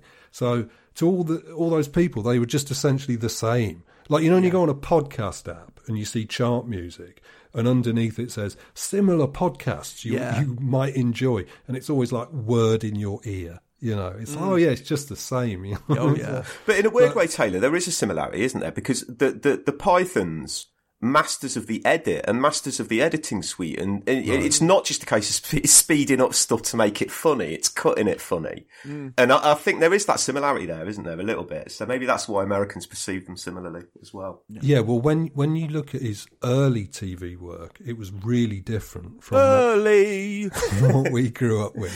Like it, it was really inventive. Yeah, and yeah. like you say, it was all about that sort of like technical wizardry, you split screens and, and stuff. Yeah. Yeah, yeah, just trying to do stuff that you could do on telly that you couldn't do on a stage and all that sort of mm. thing. And, I mean, that's where he built his reputation, and that stuff really is good. I think what we got um, in the late seventies and eighties was, uh, I don't know, it was he'd reached that point where he didn't really have to work, because he knew that yeah. if he slapped the little bald fella on the head yeah, and yeah. then he looked up a young woman's skirt and then looked to camera and did her face, people would just fucking scream with laughter, you know. Yeah. So it's all that stuff's all just the same joke. It was comfort leching, wasn't it? Yeah. yeah. You know, to my mind, by the late seventies, the Benny Hill show was right. Okay, you've got to sit through a load of very samey sketches mm. uh, to to see some woman in stockings and suspenders. Yeah, that's what you were yeah. waiting for. Yeah. yeah. Although Americans thinking he's like Monty Python is is probably more defensible than the French, who think he's a fucking Chaplin-esque physical comedy genius. I mean, he's good, but he's not that fucking good. I went on a French no. exchange when I was at, at school, and the mum of the house where I was staying tried to think of something English that she liked to start a conversation with me, right? Mm. Rather than talking about the French things that she liked, like Jean-Marie Le Pen. And uh, I remember her coming up to me and saying, "J'adore Benny Hill," which was not the sort of thing my thirteen-year-old self expected to hear a French woman say. No. But, you know, such were the insights granted to us by the E E C, right? Yes. But I think British audiences do understand him best, in the same way that no one really gets Bruce Springsteen like a randy car mechanic from New Jersey, you know. and, uh, but I think there's still a few misconceptions about the nature of what he did in Britain yeah. amongst British people, you know. Like, and the, you're right, the, the way that he was treated, the way he was drummed off the screen was a little bit yeah. slimy. And it's not that his time wasn't just about up. You know, and if you've seen any of his shows from the late eighties, it certainly was, because they're mm. fucking awful. Mm. And it's not that it was unreasonable to say, look, I understand that you're still very popular, but for various reasons, we don't really want to do any more primetime family-like entertainment hours where the only women in it are models in bikinis getting mm. goosed by sixty-year-old men. You know, and, and Bella Emberg is the... the patron saint of unattractiveness, you know. Mm. Uh, yeah. And it's not, I mean, his late eighties stuff, his only innovation was to bring in Hill's Little Angels, who oh were God. children. In, oh, in the tradition of the God. Little Rascals, not in the tradition of the mini-pops, I hasten yeah, to no. add. Yeah. Uh, but it's still revolting, because yeah. children just are yeah. in any kind of comedy show, you know. But he made a hundred million pounds for Thames T V yeah. by the time he'd finished. Yeah. Fucking hell. It's just easy to forget he was an innovator, and yet he's the first T V comic to actually love the medium of T V mm. and not see T V as this thing that you do in addition yeah, to the live circuit. Yeah, that, that eats up all your material. Yeah, he's the first person to truly use the form. I mean, I wonder, the only question I really have about this record, and it's not a deep question, is it the ladybird singing on it? I believe it is. Right, got you. Makes sense. Yeah. Of course it is. Who would spend a lot of time on Top of the Pops in the seventies with their mates, the Top of the Pops Orchestra. Oh, yeah. yeah. I just hated that. Weird, because I remember it when he got the axe, and comedians who weren't fit to kiss his enormous arse were throwing street mm. parties. You know what I mean? No. When people used to talk about it, there was this weird celebratory thing, like self-congratulation, as though he was a bad person rather than an mm. old person. You know what I mean? Right. And it's like, people have very simplistic ideas about comedy and what is or isn't offensive, right? And it's one of those things that everyone thinks they understand, even when they mm. do. You know, I'm always moaning that anyone who can kind of spell and put words in an order that it makes sense thinks that they're a fucking writer, right? And it's yeah. not the same thing. It's the same with comedy. Because everyone watches stuff and laughs at it, people think that means they know what comedy is or that they understand how comedy works. And most mm. of them don't, right? And you really see that when people start talking about what comedy isn't isn't acceptable or offensive, right? Of course there are jokes which aren't okay, and of course there are jokes mm. which reveal the people who tell them to be unpleasant people. But mm. a lot of the time, people are trying to plot this on two axes, you know, and it isn't that simple. There's no, no. formula for this. The context and effect of humour are far more important than the topics, right? Or even the, the plain, on-paper meaning of a joke. Right, so there's so-called edgy comedy that really does perpetuate unpleasant ideas, because mm. what it's effectively doing is nudging you in the ribs and saying, hey, mm. hey, shouldn't say it, but it's true, isn't it? Eh? Eh? Aren't I daring to say this? And then there's other, superficially far more appalling comedy that's actually perfectly valid because it isn't doing that. What it's doing is mm. dragging you down to its own reprehensible level and then asking you whether you recognise yourself, which is yeah. totally different. That's something that comedy has to be allowed to do. But a lot of people don't understand any of this. So you end up with a load of people who think that like smug trash like Ricky Gervais is hilarious, but Benny Hill is somehow offensive because he did tit jokes, like as if yeah. fucking Spike Milligan didn't do exactly the same tit jokes for his whole career, you know. Mm. Like he was some sort of crusading misogynist rather mm. than a, just a, an old-fashioned musical comic, you know. And there's stuff in Benny Hill shows that certainly should be euthanized. When you watch it, there's a few jovial rape gags which aren't very mm. nice, and there's a mm. fair bit of racism from time yep. to time. Um yeah. We all remember his hilarious Chinaman character, for instance. Yes. It's not, it doesn't look nice now, but people assume that because if you did those jokes now, they would be obviously mean-spirited and awful, therefore that's what Benny Hill was, which he wasn't. And that's not mm. just temporal relativism, because there's a lot of old comedy that really is quite horrible and just mm. means exactly what it seems to say, you know, nudge in the ribs. Uh-uh. Yeah. But when you look at Benny Hill doing endless tit jokes, it's not a celebration of male supremacy. It's about men being led by their dicks and making themselves yeah. foolish and being rewarded with a slap in the face every time. Mm. It's just that if you stage jokes like that within a culture that is still extremely sexist, they might come out looking extremely sexist, especially to later generations, as mm. if he's laughing at the existence of tits or something like that. Well, in fact, he's laughing at the effect of tits on male dignity and self-possession.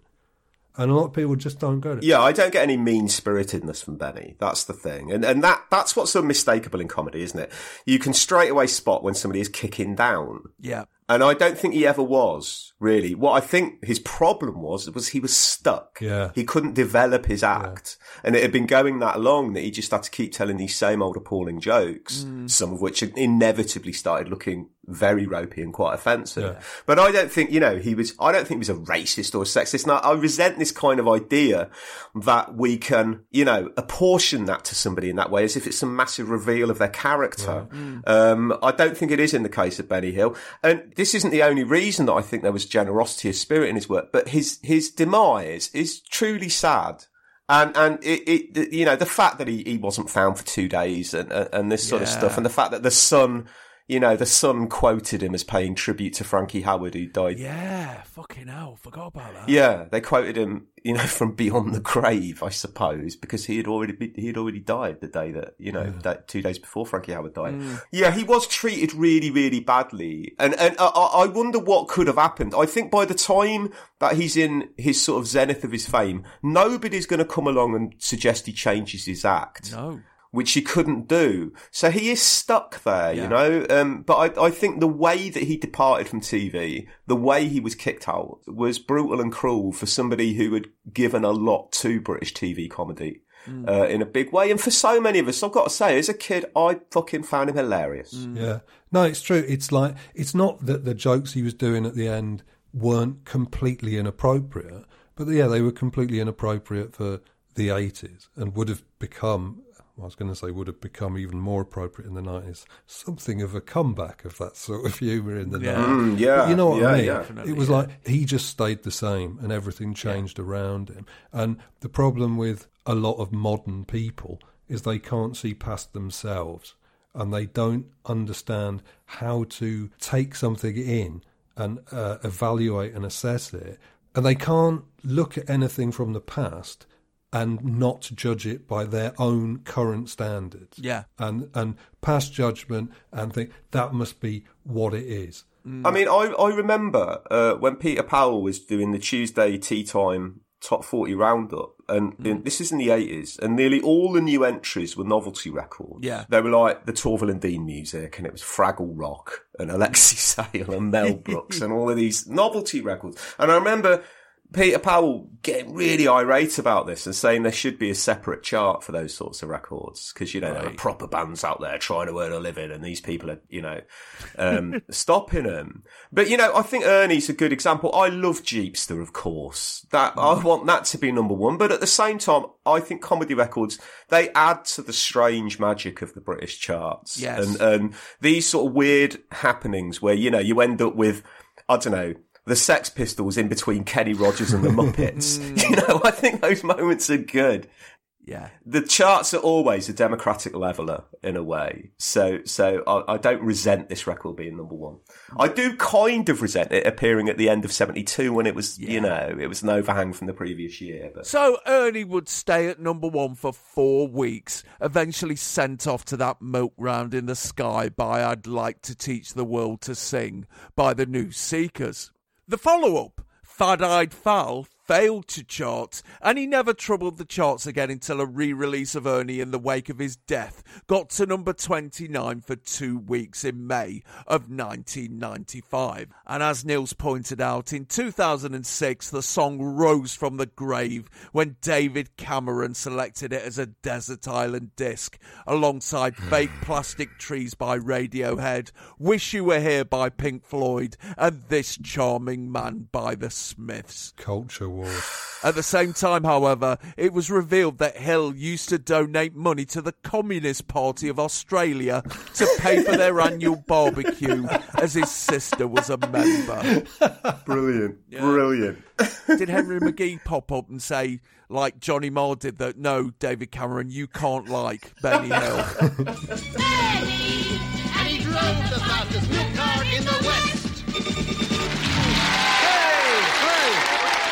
Once again, the four man's Morkman wise. That was Benny Hill and Ernie. This is Chicory Tip and Son of My Father.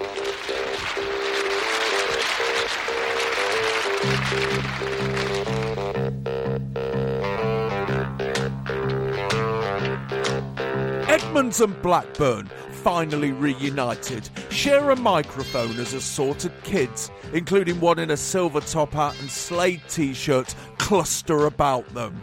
Here we are once again, the poor man's Morecambe and Wise, says Tony. But before he can finish what he had to say about Benny Hill, Edmonds snatches the mic away, introduces the next act, and starts frugging away, deliberately avoiding the gormless, confused smile of his co-host.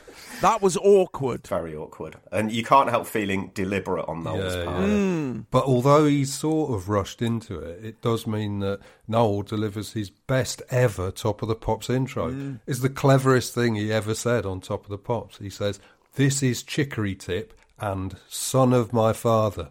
Perfect. Perfect. More of that, please. Formed in Maidstone in nineteen sixty-three, the Sonics were a beat combo who played the Medway circuit to little success, splitting up in nineteen sixty-five. Two years later, however, they reformed, taking their name from a jar of camp coffee, and after they linked up with Roger Easterby, the manager of Vanity Fair, they were signed up to C B S in nineteen seventy. Their first three singles failed to chart, and they had just released their fourth, entitled I Love Onions, in November of nineteen seventy-one, but then Easterby chanced upon an advance copy of a single put out in West Germany by Giorgio Moroder called I'm Free Now. Played the B-side, an English-language version of the nineteen seventy-one hit Nacht Schenkt die Sonne, which he wrote for Michael Holm, and was convinced it was going to be a massive hit over here and wanted to be first in. Complying with the arcane rules of the U K music biz of the time, which dictated that you couldn't cover someone else's song until it had been played on the radio, he pulled a few strings with B B C Radio Kent and got it played once, and then set to work on making it the hit that Chicory Tip were gagging for.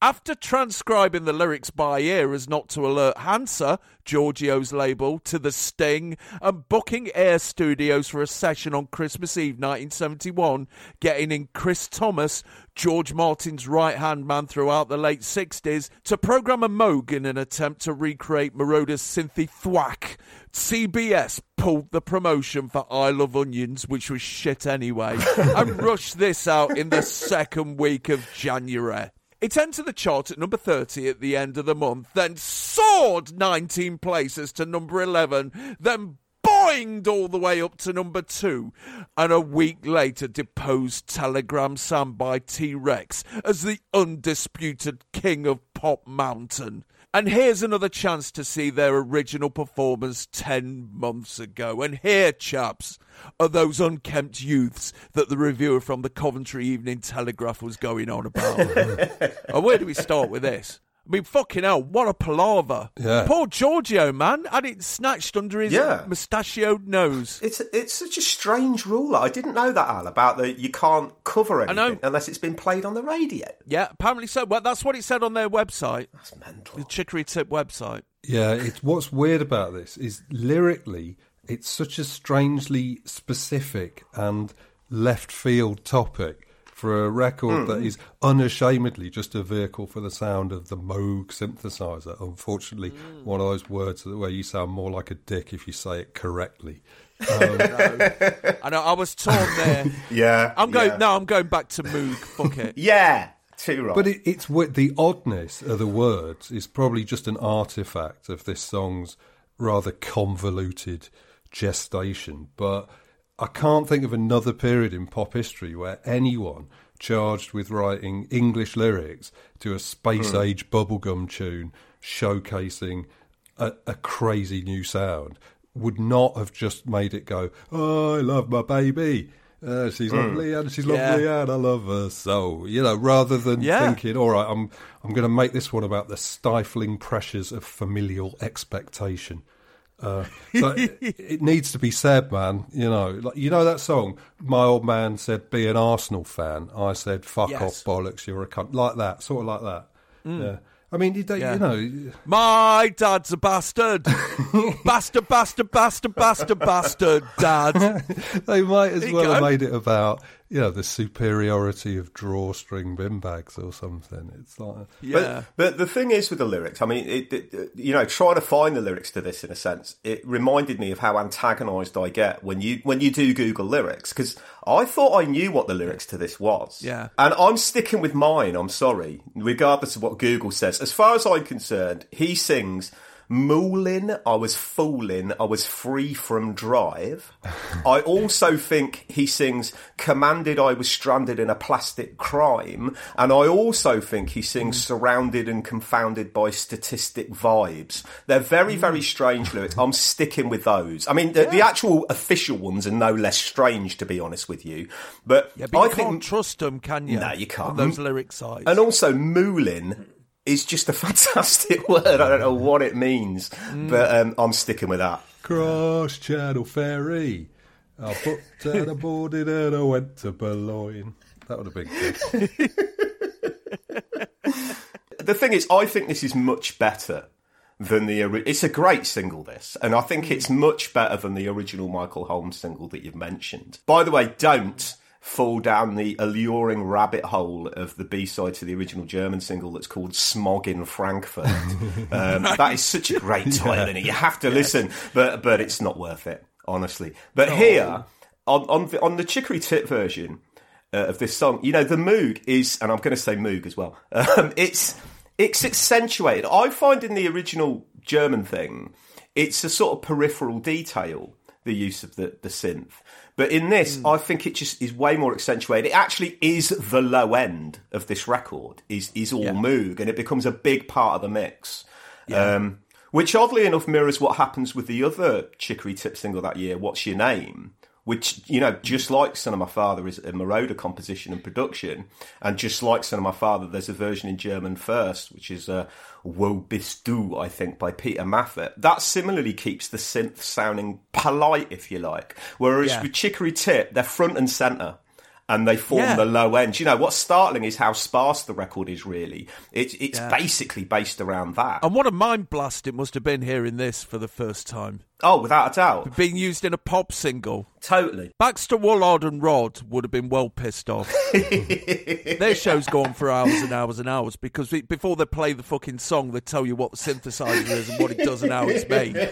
Just get a fucking half-hour lecture. This should be available in English shops by about the year nineteen eighty-two. Manufacturers estimate a price of about seventeen thousand pounds. The thing is, it is, it is important. What you can't really see here is the future, in a sense. We do have to wait for Kraftwerk for that, I would say. But what you don't see here is synths just used as kind of gimmickry. You know, mm. although the guitarist is up there pretending to have been on the record, fundamentally what you have here is a long-haired, rock-like frontman. Happy oh, to... Oh, what hair? Oh, God, what, what hair? What a fucking bouffant he's got on it. It's got marvellous hair. Marvellous, tough, nalesque he, hair. It looks like he's got two wigs on his head. He looks like a rock frontman, but he's happy to sing on something purely synthetic. So, mm. you know, it's very Phil Oakey-ish in that regard. And that, crucially, that there's a real joy in this sound. It reminds me of when I... It, whenever I let my grandkids... play on my keyboards and stuff. At first, yeah. their impulse obviously isn't musical. It's just simply, how can I make this sound like the future? How can I make this make robot noises or make weird futuristic noises? Yes. And I think part of that sort of delight in that novelty of synth noises is really important, and it comes across in, in, in this single, which is a fantastic single. Definitely the earliest, if not the earliest, pop singles to embrace the synth. Uh, certainly the first number one single with a Moog on it, and uh, as you can imagine, quite a big deal was made of it at the time. Uh, there's an article in the Sunday Mirror from this February entitled "Chicory Click with a Robot Line in Music." The age of electronic music is really with us. Chicory Tip, a group from Maidstone, would probably still be comparative unknowns if it hadn't been for electronics engineer Chris Thomas. They went to record their adaptation of a continental song called Son of My Father, and Chris, who was officiating in the control box, connected up a piece of electronic wizardry called a Moog synthesizer. The result was magic. Chris got twenty pounds for the session, but he won't receive any royalties. Some people might be inclined to fly into a fury at the thought of Chicory Tip riding to fame on someone else's back, but lead singer Peter Hewson explained, the Moog synthesizer is a complicated gadget which, when connected to a piano keyboard, provides an incredible number of sound effects. It takes two people to work it, a trained electronics engineer and a pianist. The big snag now is that we've had to buy a one thousand pound Moog outfit and engage a full-time expert, but it helps the hard rock sound the kids want. They are fed up with obscure underground noises with no definite beat. Now they demand excitement, something they can understand again. Yeah, man, testify. He's right. Yeah. He's absolutely right. It's just a bit of an issue that, despite what we're hearing, we have to look at them there miming with guitars, which mm. does look ridiculous. And it was only when I looked into this that I found out Chicory Tip didn't even have a keyboard player no. when this record was made. Um, and the bloke playing on this clip, I think, is just sitting in. Right. It's like if there hadn't been any horn players in the, the Brighouse and Raspberry yeah. band. They'd had to go on top of the pops and they'd mime to the floral dance, like loping about with zithers. It's, it's all a cod, know. man. But what I do like is that there's a drummer on the record. Yeah. And a drummer here. Because all of these, well, most of these early groups that used electronics had human drummers, because development of drum machines sort of came later than the development of early synths. So if you listen to like the Silver Apples mm. or or United States of America, you know, like right up to Tubeway Army, mm. you still had this strange situation where like most of the band were living in the year nineteen ninety-nine, Ooh. when all you have to do is you press a button that says music on it yeah. and the whole song comes out by itself. But then the drummer is still sat there, like surrounded by the cumbersome relics of the acoustic age, mm. you know. But the combination always sounds brilliant. Yeah, absolutely. Yeah. And the drums here are absolutely crucial. when he starts rippling about and breaking up the beat and the flow, it's just sensational and really, really deeply pleasurable. Yeah. Yeah.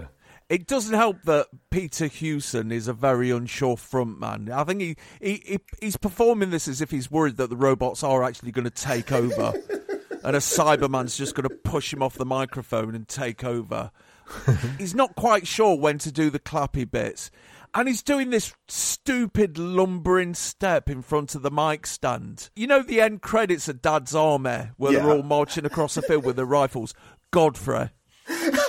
That's what he looks like. Chicory Tip are essentially a lab band who've just been given this amazingly futuristic song. It's like, I don't know, giving Firestarter to Dodgy or something like that, isn't it? It really is. It's just, look, right, that song about the onions, forget it, it's shit, you're doing this. Just do this. Just stand here and do this. You'll have a hit. But if glam was establishing itself as a buzzword of the era, there's another word that's already been established in nineteen seventy-two, aggro. Um, one of the pleasures I've had of researching this year is seeing the two words sparking off each other from time to time as the idea of football hooliganism really took hold in the media. So I present to you this article from the Sunday People in October of nineteen seventy-two entitled "When Those Gold and Silver Boots Go In." Roy Ahmed has a bizarre gimmick which distinguishes him as one of the hooligans on Sheffield Wednesday's terraces. He wears, of all things, silver bother boots sprayed by himself with aerosol paint. "There to show I'm one of the leaders," he boasted. They also distinguish him and his imitators with silver boots from a group of rival fans who follow Sheffield's other team, United. They wear boots sprayed with gold paint. Insignificant louts with a desperate urge to be noticed. One of the Golden Boot Boys told our investigators, "We have a reputation as a hard crowd, and I want it to stay that way. I'm trying to get more people to fight." And, you know, it's not hard to imagine Roy Ahmed and his chums and the Golden Boot Boys stamping a, a, a metallic boot on the dance floor to this single, which, as we all know, very quickly became a terrace anthem. Yeah. yeah. Pardon my ignorance, but I, I'm feeling that seventy-two is the year where football and music does come together um, yes. a, a lot more. Obviously, a couple of weeks after Son of My Father stops being number one, I think it's Man City fans who start using it, chanting about mm. Rodney Marsh. And, yeah. you know, it becomes the, the template for any number of different songs. And also, you know, don't forget, seventy-two, I think, is also the spring in which the first club-based, as opposed to England-based football record gets into the top ten in the yeah. shape of, you know, Blue is the Colour. Uh, yeah. I think good old Leeds Arsenal. United as well. Yeah. Yeah, oh yeah, of course. And good old Arsenal the year before only creeps into the top twenty, whereas Blue is the Colour gets to number five, I think. So, mm. yeah. And that's, I mean, it's mad really, because Blue is the Colour, I think, was about the League League Cup final. It wasn't even an F A Cup song. But yeah. that that that's happening more and more, isn't it? That connection between football and music in this period. Yeah. yeah. See, I'm slightly intrigued by the fact that the whole band seemed to be wearing Farrah slacks.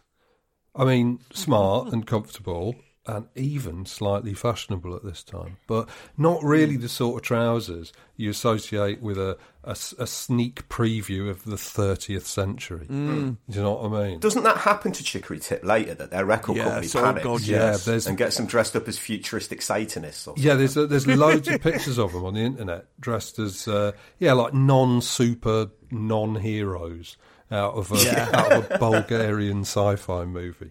Um, which is quite the sight to see, but they all seem to be associated with a, a later flop single of theirs called I O U, which is of no interest whatsoever, and mm. there don't seem to be any moving images at all of this uh, this bold new look. I mean, if they'd managed to time the cheapo futuristic image to coincide with the cheapo futuristic sound, they would have mm. been even more widely derided, but they mm, might yeah. have been even more exciting as well. Although yeah.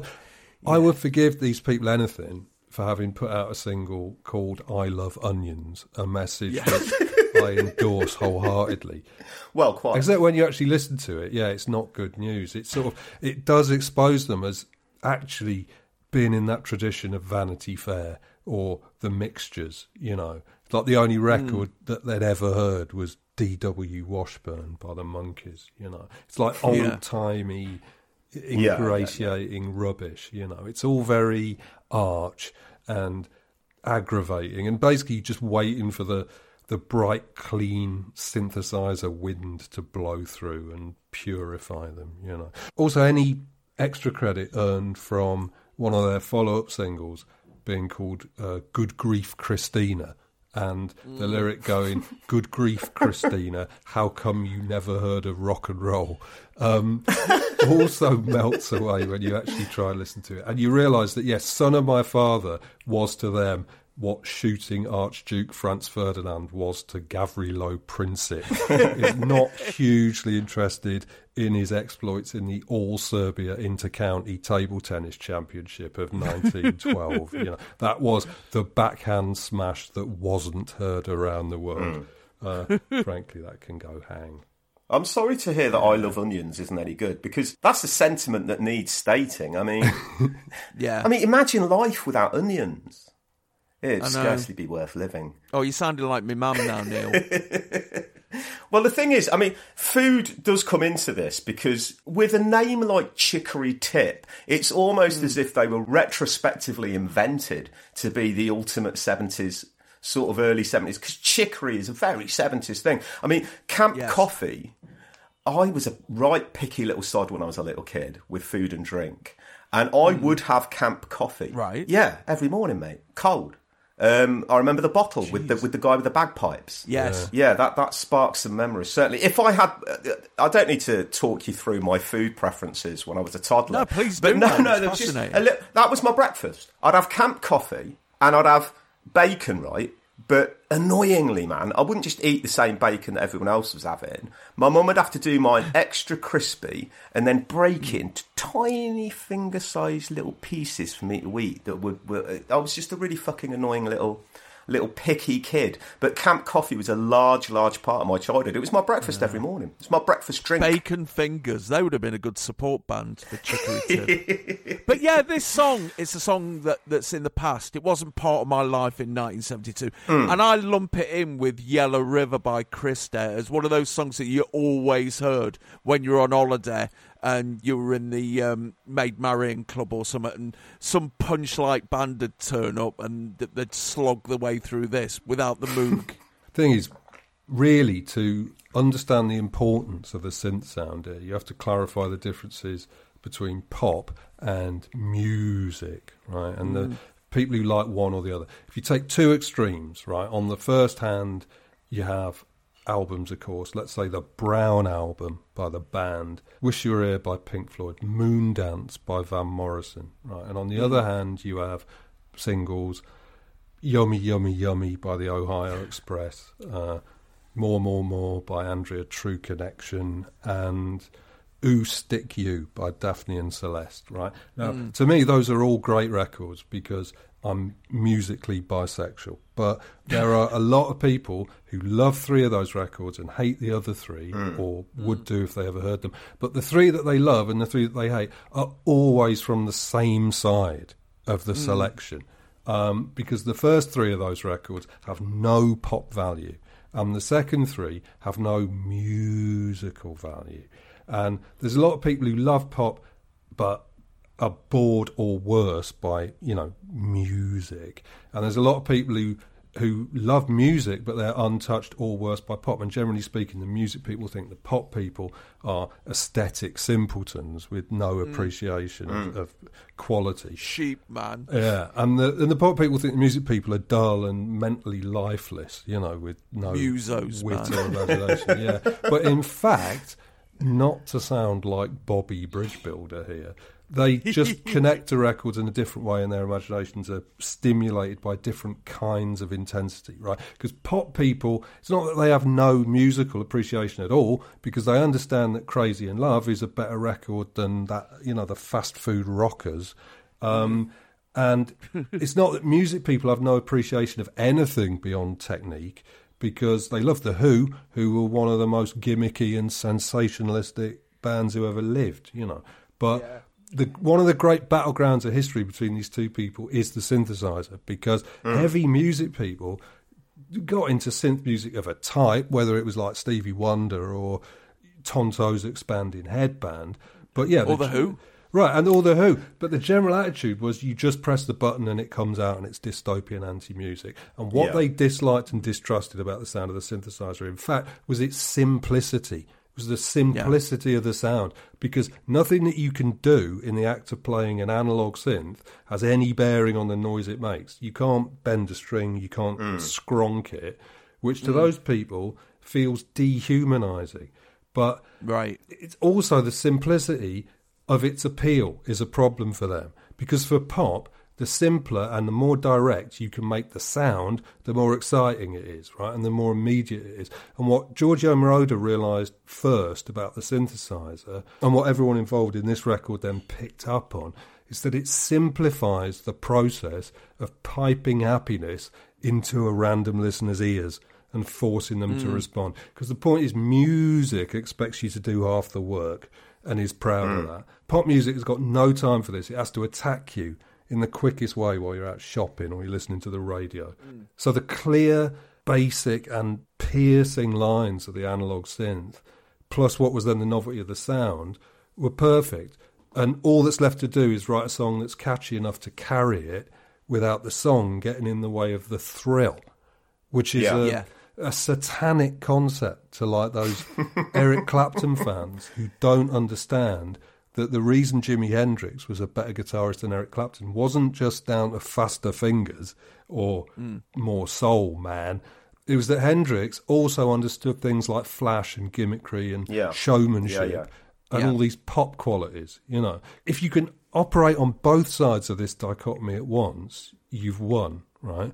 But if you can't, yeah. just do this, write a nursery rhyme, find a gimmick, and, oh, look, guess what? You still need talent and vision and judgment after all, or you need to know somebody who's got those things. Yeah, yeah, that certainly is part of the synth fear among musicians. I, th- I think, you know, in this period, there's a fear of kind of, I don't know, music getting deprofessionalized, if you like. The the yeah, thing yeah. that synthesizers introduced, that's, that is precisely why they're so exciting in pop, is that they suggest this remarkable thing that non-musicians can start getting involved, and that, that you know, they can start being a part of this. And I think that's... I don't think that's happening just yet. No. That, that happens in the eighties, doesn't it? Yeah. When they become more affordable. But I do think, you know, Keith Emerson notwithstanding, there's a thing about synthesizers that does disincline that kind of virtuosity, if you like. It, it doesn't mm. foreground the virtuosic as being the most important aspect of being a musician. And I think that's a deep, deep worry for your musos, as Taylor mentioned. Yeah, especially as I think the version of the Moog that they would use on this, I think would have been monophonic.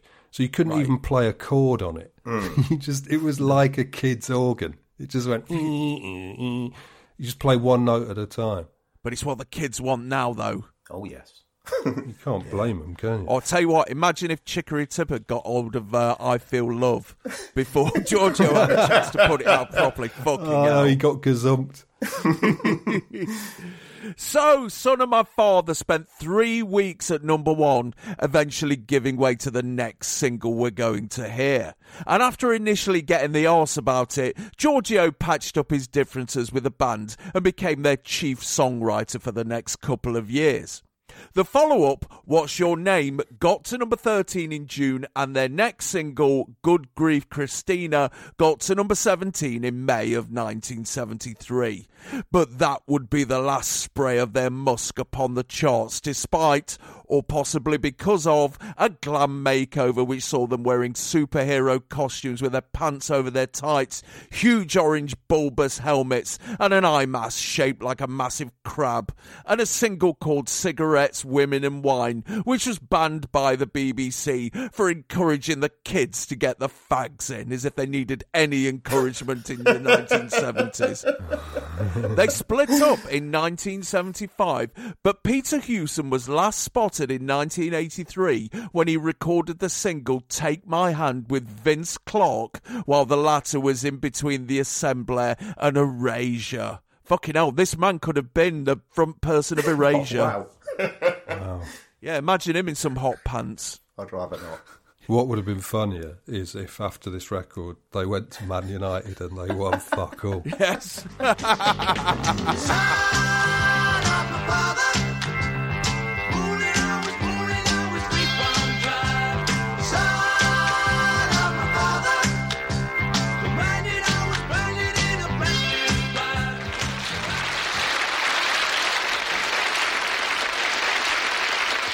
Thank you very much, though, indeed, to uh, Chicory Tip. I'm the envy of all the fellas now because I've got the lovely Pans people all round me. Hello. I still haven't got my Christmas present from you.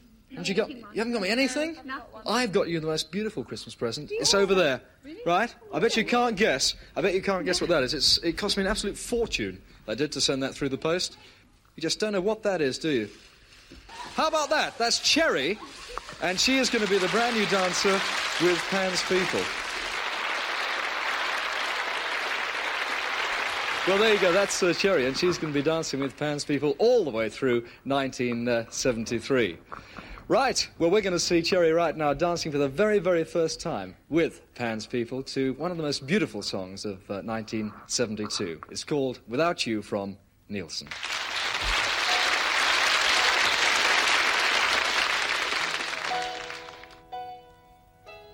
No, I can't forget this evening.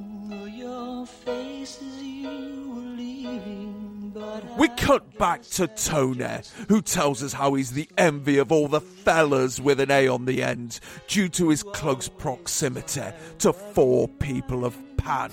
He tells them that he's got them the most beautiful Christmas present and directs them towards a huge wad of flowery paper tied up with pink ribbon. After some awkward faffing about, the package opens up to reveal Cherry Gillespie. Born somewhere in Norfolk in nineteen fifty-five, Cherry Gillespie trained as a ballerina at the Bush Davies School of Theatre Arts at East Grinstead and was tipped as a major ballet artist in the making by the Daily Telegraph earlier this year when she played Swan Hilda in Coppelia. Meanwhile, Pan's people, who were entering their fifth year of emoting to records and being all crumpety, were going through a period of transition. In February, Flick Colby stepped down from performance to concentrate on stick banging. Then seven months later, Andy Rutherford took pregnant, reducing the lineup to four and causing the great crumpet shortage of late nineteen seventy-two. An audition was called for a new fifth member and Gillespie sailed through it. And this, her debut performance, is the birth of the Imperial Phase Pans People lineup. Oh, this is landmark, chaps. It is. It is. Cherry Gillespie, my second favourite person of Pan when I became top of the pops aware, and she got promoted up to first when Louise Clark left, and she's clearly the bridge between the traditional Pan's people to the more live Legs and Co, isn't yeah. she? And apparently she cost Tony an absolute fortune. That's what he mm. says. That whole thing is a little bit creepy, isn't it? Yeah, just oh, a bit, yeah. Yeah. yeah. It would have been better if they'd opened the present and inside it were all of Pan's people's dogs dead. And then it cut to Tony laughing maniacally. Yeah, instead, what we get is when it cuts to Tony and he turns back to the camera, he does look like he's been caught having a wank or something. He looks uh, really surreptitious and odd. I also really like the fact the attention to detail with Top of Pops at this time. You know, that gift tag on the wrapping paper, mm. to Pan's people. Yeah. I really hope that gift tag, that enormous outsized gift tag, is somewhere still, you know, in the studio or in television centre, covered in cobwebs and fag ash. Mm. Um, I love getting lost in thinking of the rather mundane processes that must have been enacted to make those little add-ons real. Yeah. But, um, you know, it's a shame about the first routine she's given, really, isn't it? Oh, God, yeah. After this awkward bit is done with, Tony tells us that Cherry will be dancing with Pan's people all the way through nineteen seventy-three, which is a bit of a demand even on a trained dancer, and the new era starts right here, as they're going to have a bit of emote too, Without You by Nielsen. Born in Brooklyn in nineteen forty-one, Harry Nilsson relocated to California in his teens and eventually worked as a computer operator in a bank while forging a career as a singer-songwriter on the side. In nineteen sixty-two, he landed a job singing demos for the songwriter Scott Turner, and a year later linked up with John Mariscalco, best known for co-writing some of Little Richard's biggest hits, who helped him begin a solo career. After a spell working with Phil Spector, he landed a deal with R C A in nineteen sixty-six, and a year later put out his first L P, Pandemonium Shadow Show. Although it didn't do anything commercially, it was seized upon by certain music biz types as the coming thing, one of whom was Derek Taylor, press officer of the Beatles, who brought home a box of the L P and started lobbing it out to folk, including the Mob Fabs. They were so taken by it that when Paul McCartney and John Lennon gave a press conference to launch AppleCore in New York in nineteen sixty-eight, Lennon claimed that Nilsson was his favourite American singer and favourite American band. He finally broke through in the U K in nineteen sixty-nine when his cover of the Fred Neil single Everybody's Talking, used in Midnight Cowboy, got to number twenty-three in October of that year. But despite establishing himself as an albums artist in the early seventies, hadn't been anywhere near the charts since. This single, a cover of a track featured on Badfinger's nineteen seventy L P No Dice, was heard by Nilsson at a party in nineteen seventy-one, and after going through his Beatles L Ps and discovering it wasn't one of theirs, recorded it for inclusion in his seventh L P, Nilsson Schmielsen. Put out as the lead-off single in America in October of nineteen seventy-one, it slowly clawed its way up the Billboard chart, spending four weeks at number one in February of nineteen seventy-two. Emboldened by the number one placing, R C A put it out over here in the same month, and a month later it had dragged Son of My Father off number one. Hmm. Flick Colby said this was the worst ever Pans People performance. Chiefly because the costumes are too voluminous, but, you know, mainly they've been dealt a right shitty hand here, haven't they? They have. Yeah. Just imagine what they could have done with some of the singles we've already heard and are about to hear. Too right. Could have been a hot-panted frenzy. But but that said, I mean, I like the way that they're kind of dressed like Ingrid Pitt and Britt Eklund in the closing scene of The Wicker Man, but what they're being mm. asked to do is is pretty horrendous, really. I mean, there's only one way to dance to this record, if you if you're minded to dance to this record, and that's drunk with your partner, with your hands pawing each other in a really unpleasant way, um, that descends into a sort of unholy frot fest. Mm. It, I mean, in terms of coolness, if the coolest thing Pans People ever do, that little promo vid they did to John Barry's Persuaders yes. uh, theme, then then this routine is down there with, yeah, Gilbert O'Sullivan's Get Down routine. It is Pans People, probably my favourite dance troupe. So the things that we love about Pans People, that slight sense of rushed rehearsal, those tiny imperfections that make them a, a cherishably British phenomenon more than merely a version of an American trope, all of that's there, but I I don't yeah. want to watch this routine ever again.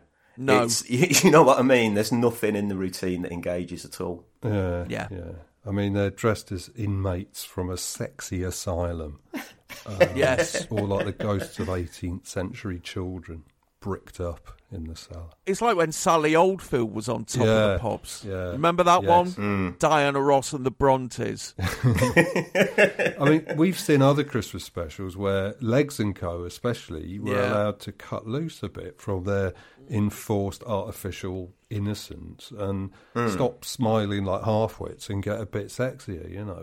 Mm. Like as if they were battling for attention against the post Christmas dinner bloat, you know, but yes. here is the exact opposite. It's like, yeah, they're done up in yeah. long-sleeved smocks that go from the collarbone right down to the grubby studio floor, and when they spin yeah. around and around without getting dizzy, which is fairly impressive in its way, mm. but not much of a dance routine, although, you know, yeah. this isn't much of a dance record. you can see that they're, they're even wearing petticoats underneath, just in case. Mm. Oh, they're wearing the support garments. I mean. Yeah. Yeah, I don't know what the thinking was. Do you think Mary Whitehouse has crept in to the dressing rooms? She would have no complaints about this, would she? No. It might have been one of the things that she might have written to the B B C to commend them on, much as, you know, I think she yes. wrote to I T V commending them on a beaver documentary once, um, suggesting that that should be on prime-time television. It was odd what she found entertaining. But, you know, what can you what can you do to this record? I know. Let's, let's cut to the chase. I fucking hate this song. Uh-huh. It's pure dad divorce pop, isn't it? If you were around your mate's house at any point during the seventies and his dad came back from the pub and put this on or turned it up when it came on the radio, that was the fucking sign to leg it out the house and have a really loud and intense game of Kerber. I know what you mean. Because it's awful, man. It's fucking awful. People go on about Harry Nilsson, say, oh, you must investigate this and that. It's like, no, I've heard this. I'm not going any further.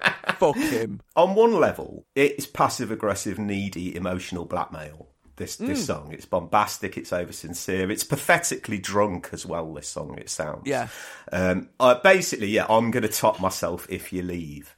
And yes. I, I think the key word is he goes, I can't live if living lives without you. I'd have more respect for the protagonist of the song if he did spell it out in a very teenage way and said, I won't live mm. if living is without you. Yeah. An authentic promise rather than a needy threat. I don't believe, listening to Without You, that the singer of this will really do it, if you like. Mm. And and as a cry for help, it's just kind of annoying. The one blessing about it is it's shorter than you think, this record. And that's amazing, Neil, because as soon as it comes on and you hear it, it's just like, oh, fucking, we're in for a long haul. Mm. It's one of them songs. And it's it is. totally the wrong song for pants people to dance to, because it's a man's song, isn't it? Mm. Yeah, without a doubt. I mean, the one thing in its mitigation is that it did, I think it kept American Pie off the top spot, and I hate that record mm. even more than I don't like this. But the thing is with the record, and I have to say some positives about it, I think it's arranged really well. Mm. It's very, very clever. Yeah, yeah, it's yeah. kind of ahead of its time in that regard. Mariah Carey is, you know, free when this record comes out. But for that kind of singer and for the legions of copycat Whitneys and Mariahs that a show like X Factor would encourage, mm. this is the perfect song to showcase your chops. Because yeah. you've got to do quiet, you've got to do close, you've got to do tender, but you've yeah. also got to belt it out at key points. Yeah. Or you could do it on Bulgarian Idol or whatever it was called, where that woman turned up and says, oh, I'm going to do this song called Ken Lee. And they were like, what are you going on about? And she started singing it. She thought it was called Ken Lee. Look, I mean, the Badfinger version, right, I think goes on too long. It feels a bit demo-ish. Mm. And I, I've heard varying reports about the recording of this song, that um, Jimmy Webb was in the studio next door right. and said... Um, Can you shut the fuck up? I hate that song. He's Jimmy Webb's recording an album of his own in the adjacent studio, and, and according to Jimmy Webb, you know, he witnesses what he still considers to be the greatest vocal performance mm. in, in all of pop or rock. It isn't that. It is better than I think than the overlong Badfinger version. There's actually a demo version of this as well right. that's even better than this version. I do have problems with it because it leads to some pretty horrible records. Mm. I mean, I think you can draw a direct line from Without You to All By Myself by Eric Carmen. Yeah. Um, and certainly, if I was a kid watching this, it would be a definitive piss break song. It would have yeah. annoyed the fuck out of me as a repeated play number one as well, much as I would have felt about, I don't know, Those Were the Days and Seasons in the Sun. Mm. Um, it's one of those, isn't it? Let's get out the room. The problem that pants people have here, apart from, you know, being virtually tied up in a sack, is that this is not a woman's song. I mean, if they were dressed up as dads in an armchair knocking back a bottle of Teachers, it would have been more opposite. Or they should have been dressed up as Christmas trees decorated with tears. I bet fucking Savile was playing this over and over as he frotted his mum's clothes this Christmas.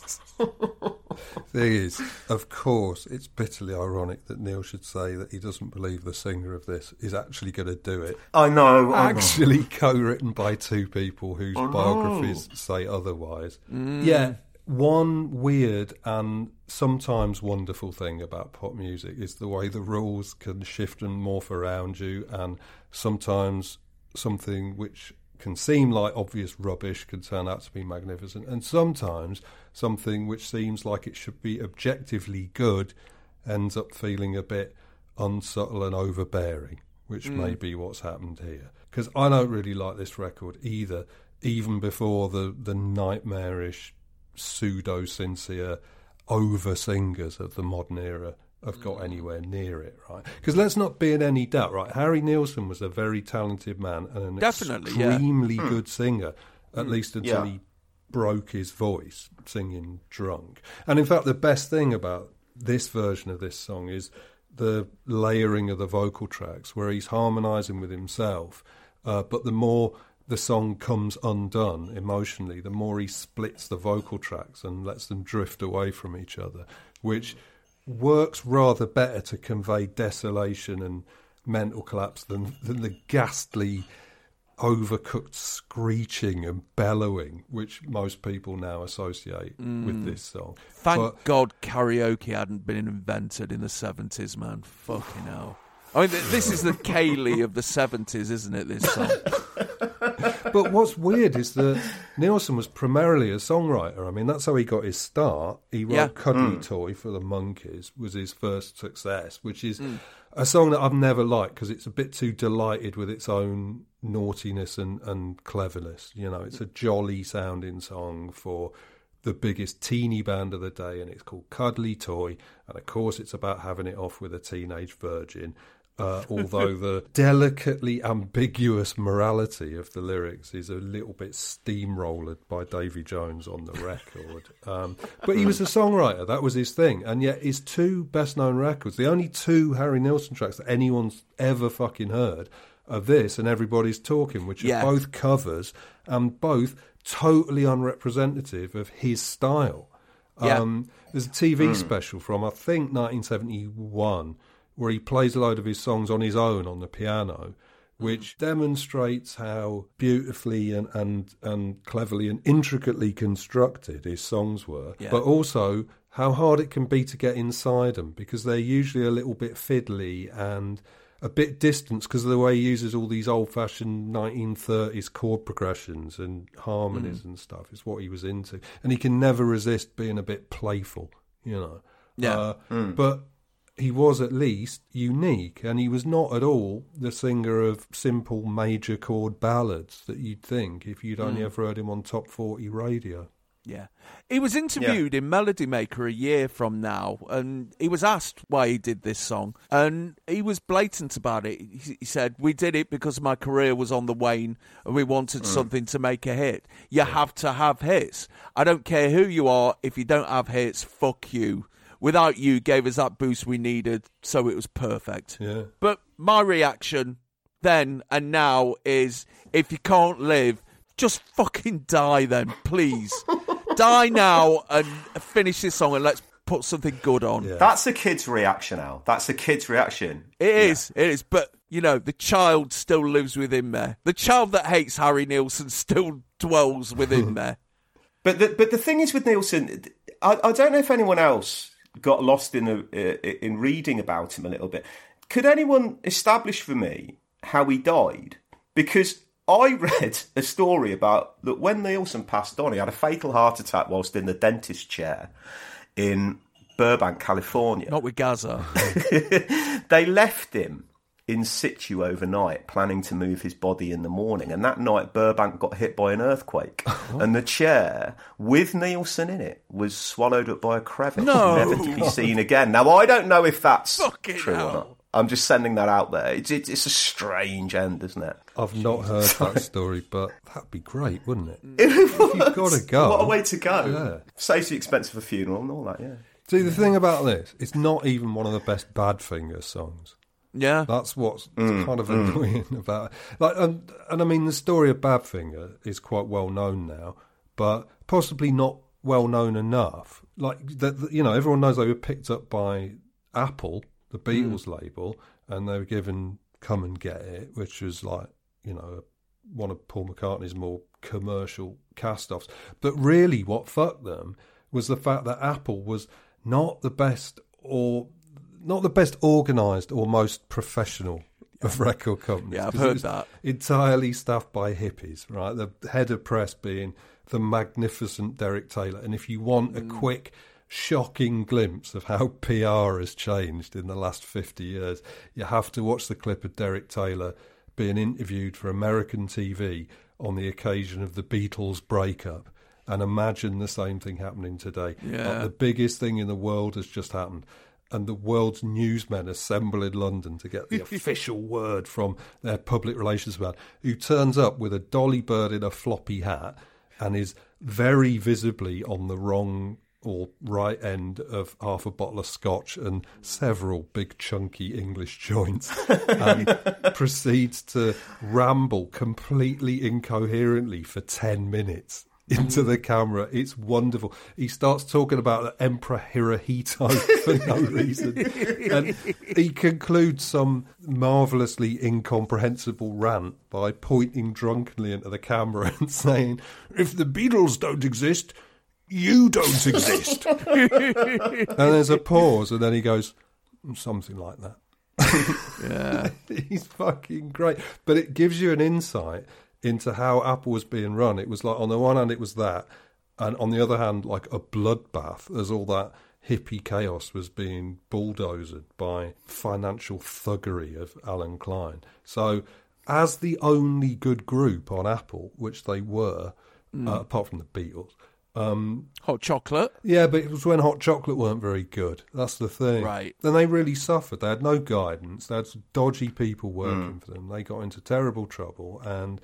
all culminated in the in suicide of Pete Ham, co-writer of this song, and then eight years later, the suicide of Tom Evans, the other mm. co-author of this song, because they still hadn't sorted out the shit they were in, which is a horrible story. Yeah. Um, it was which, over the royalties for this single, wasn't it? Yeah, all their money, basically, yeah. got they got swindled out of all their money. Mm.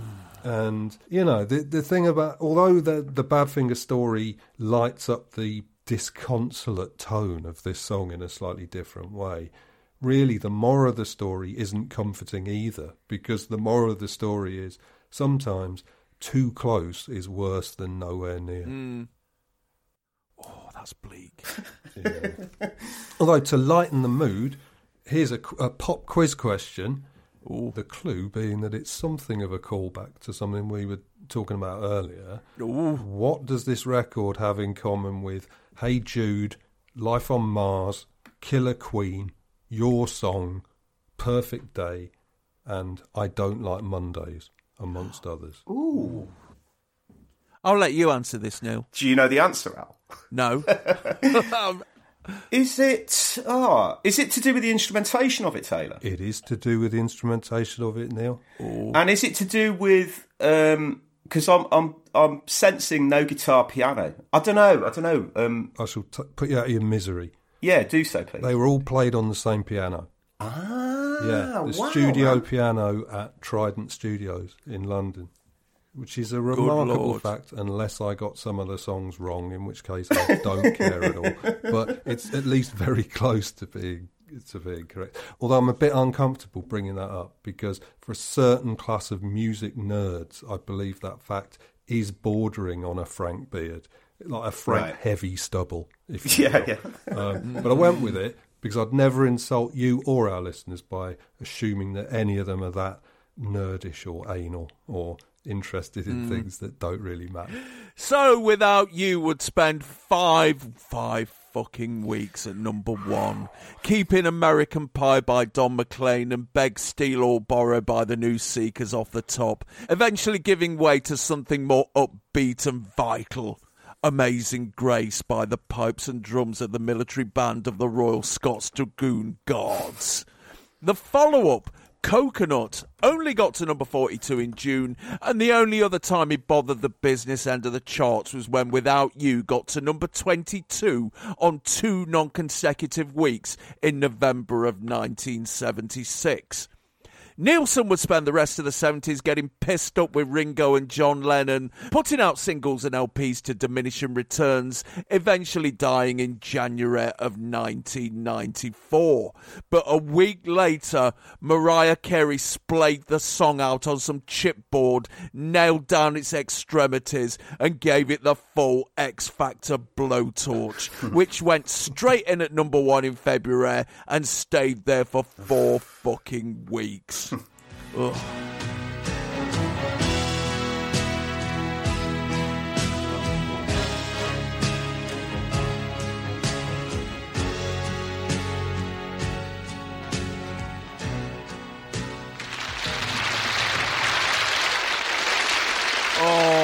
man, I hate to be the one to stop this episode, but stop it I must, because we need to reassemble tomorrow for the denouement of this outstanding episode of Top of the Pop. So, on behalf of Taylor Parks and Neil Kulkarni, this is Al Needham asking you quite nicely to stay pop crazed, won't you?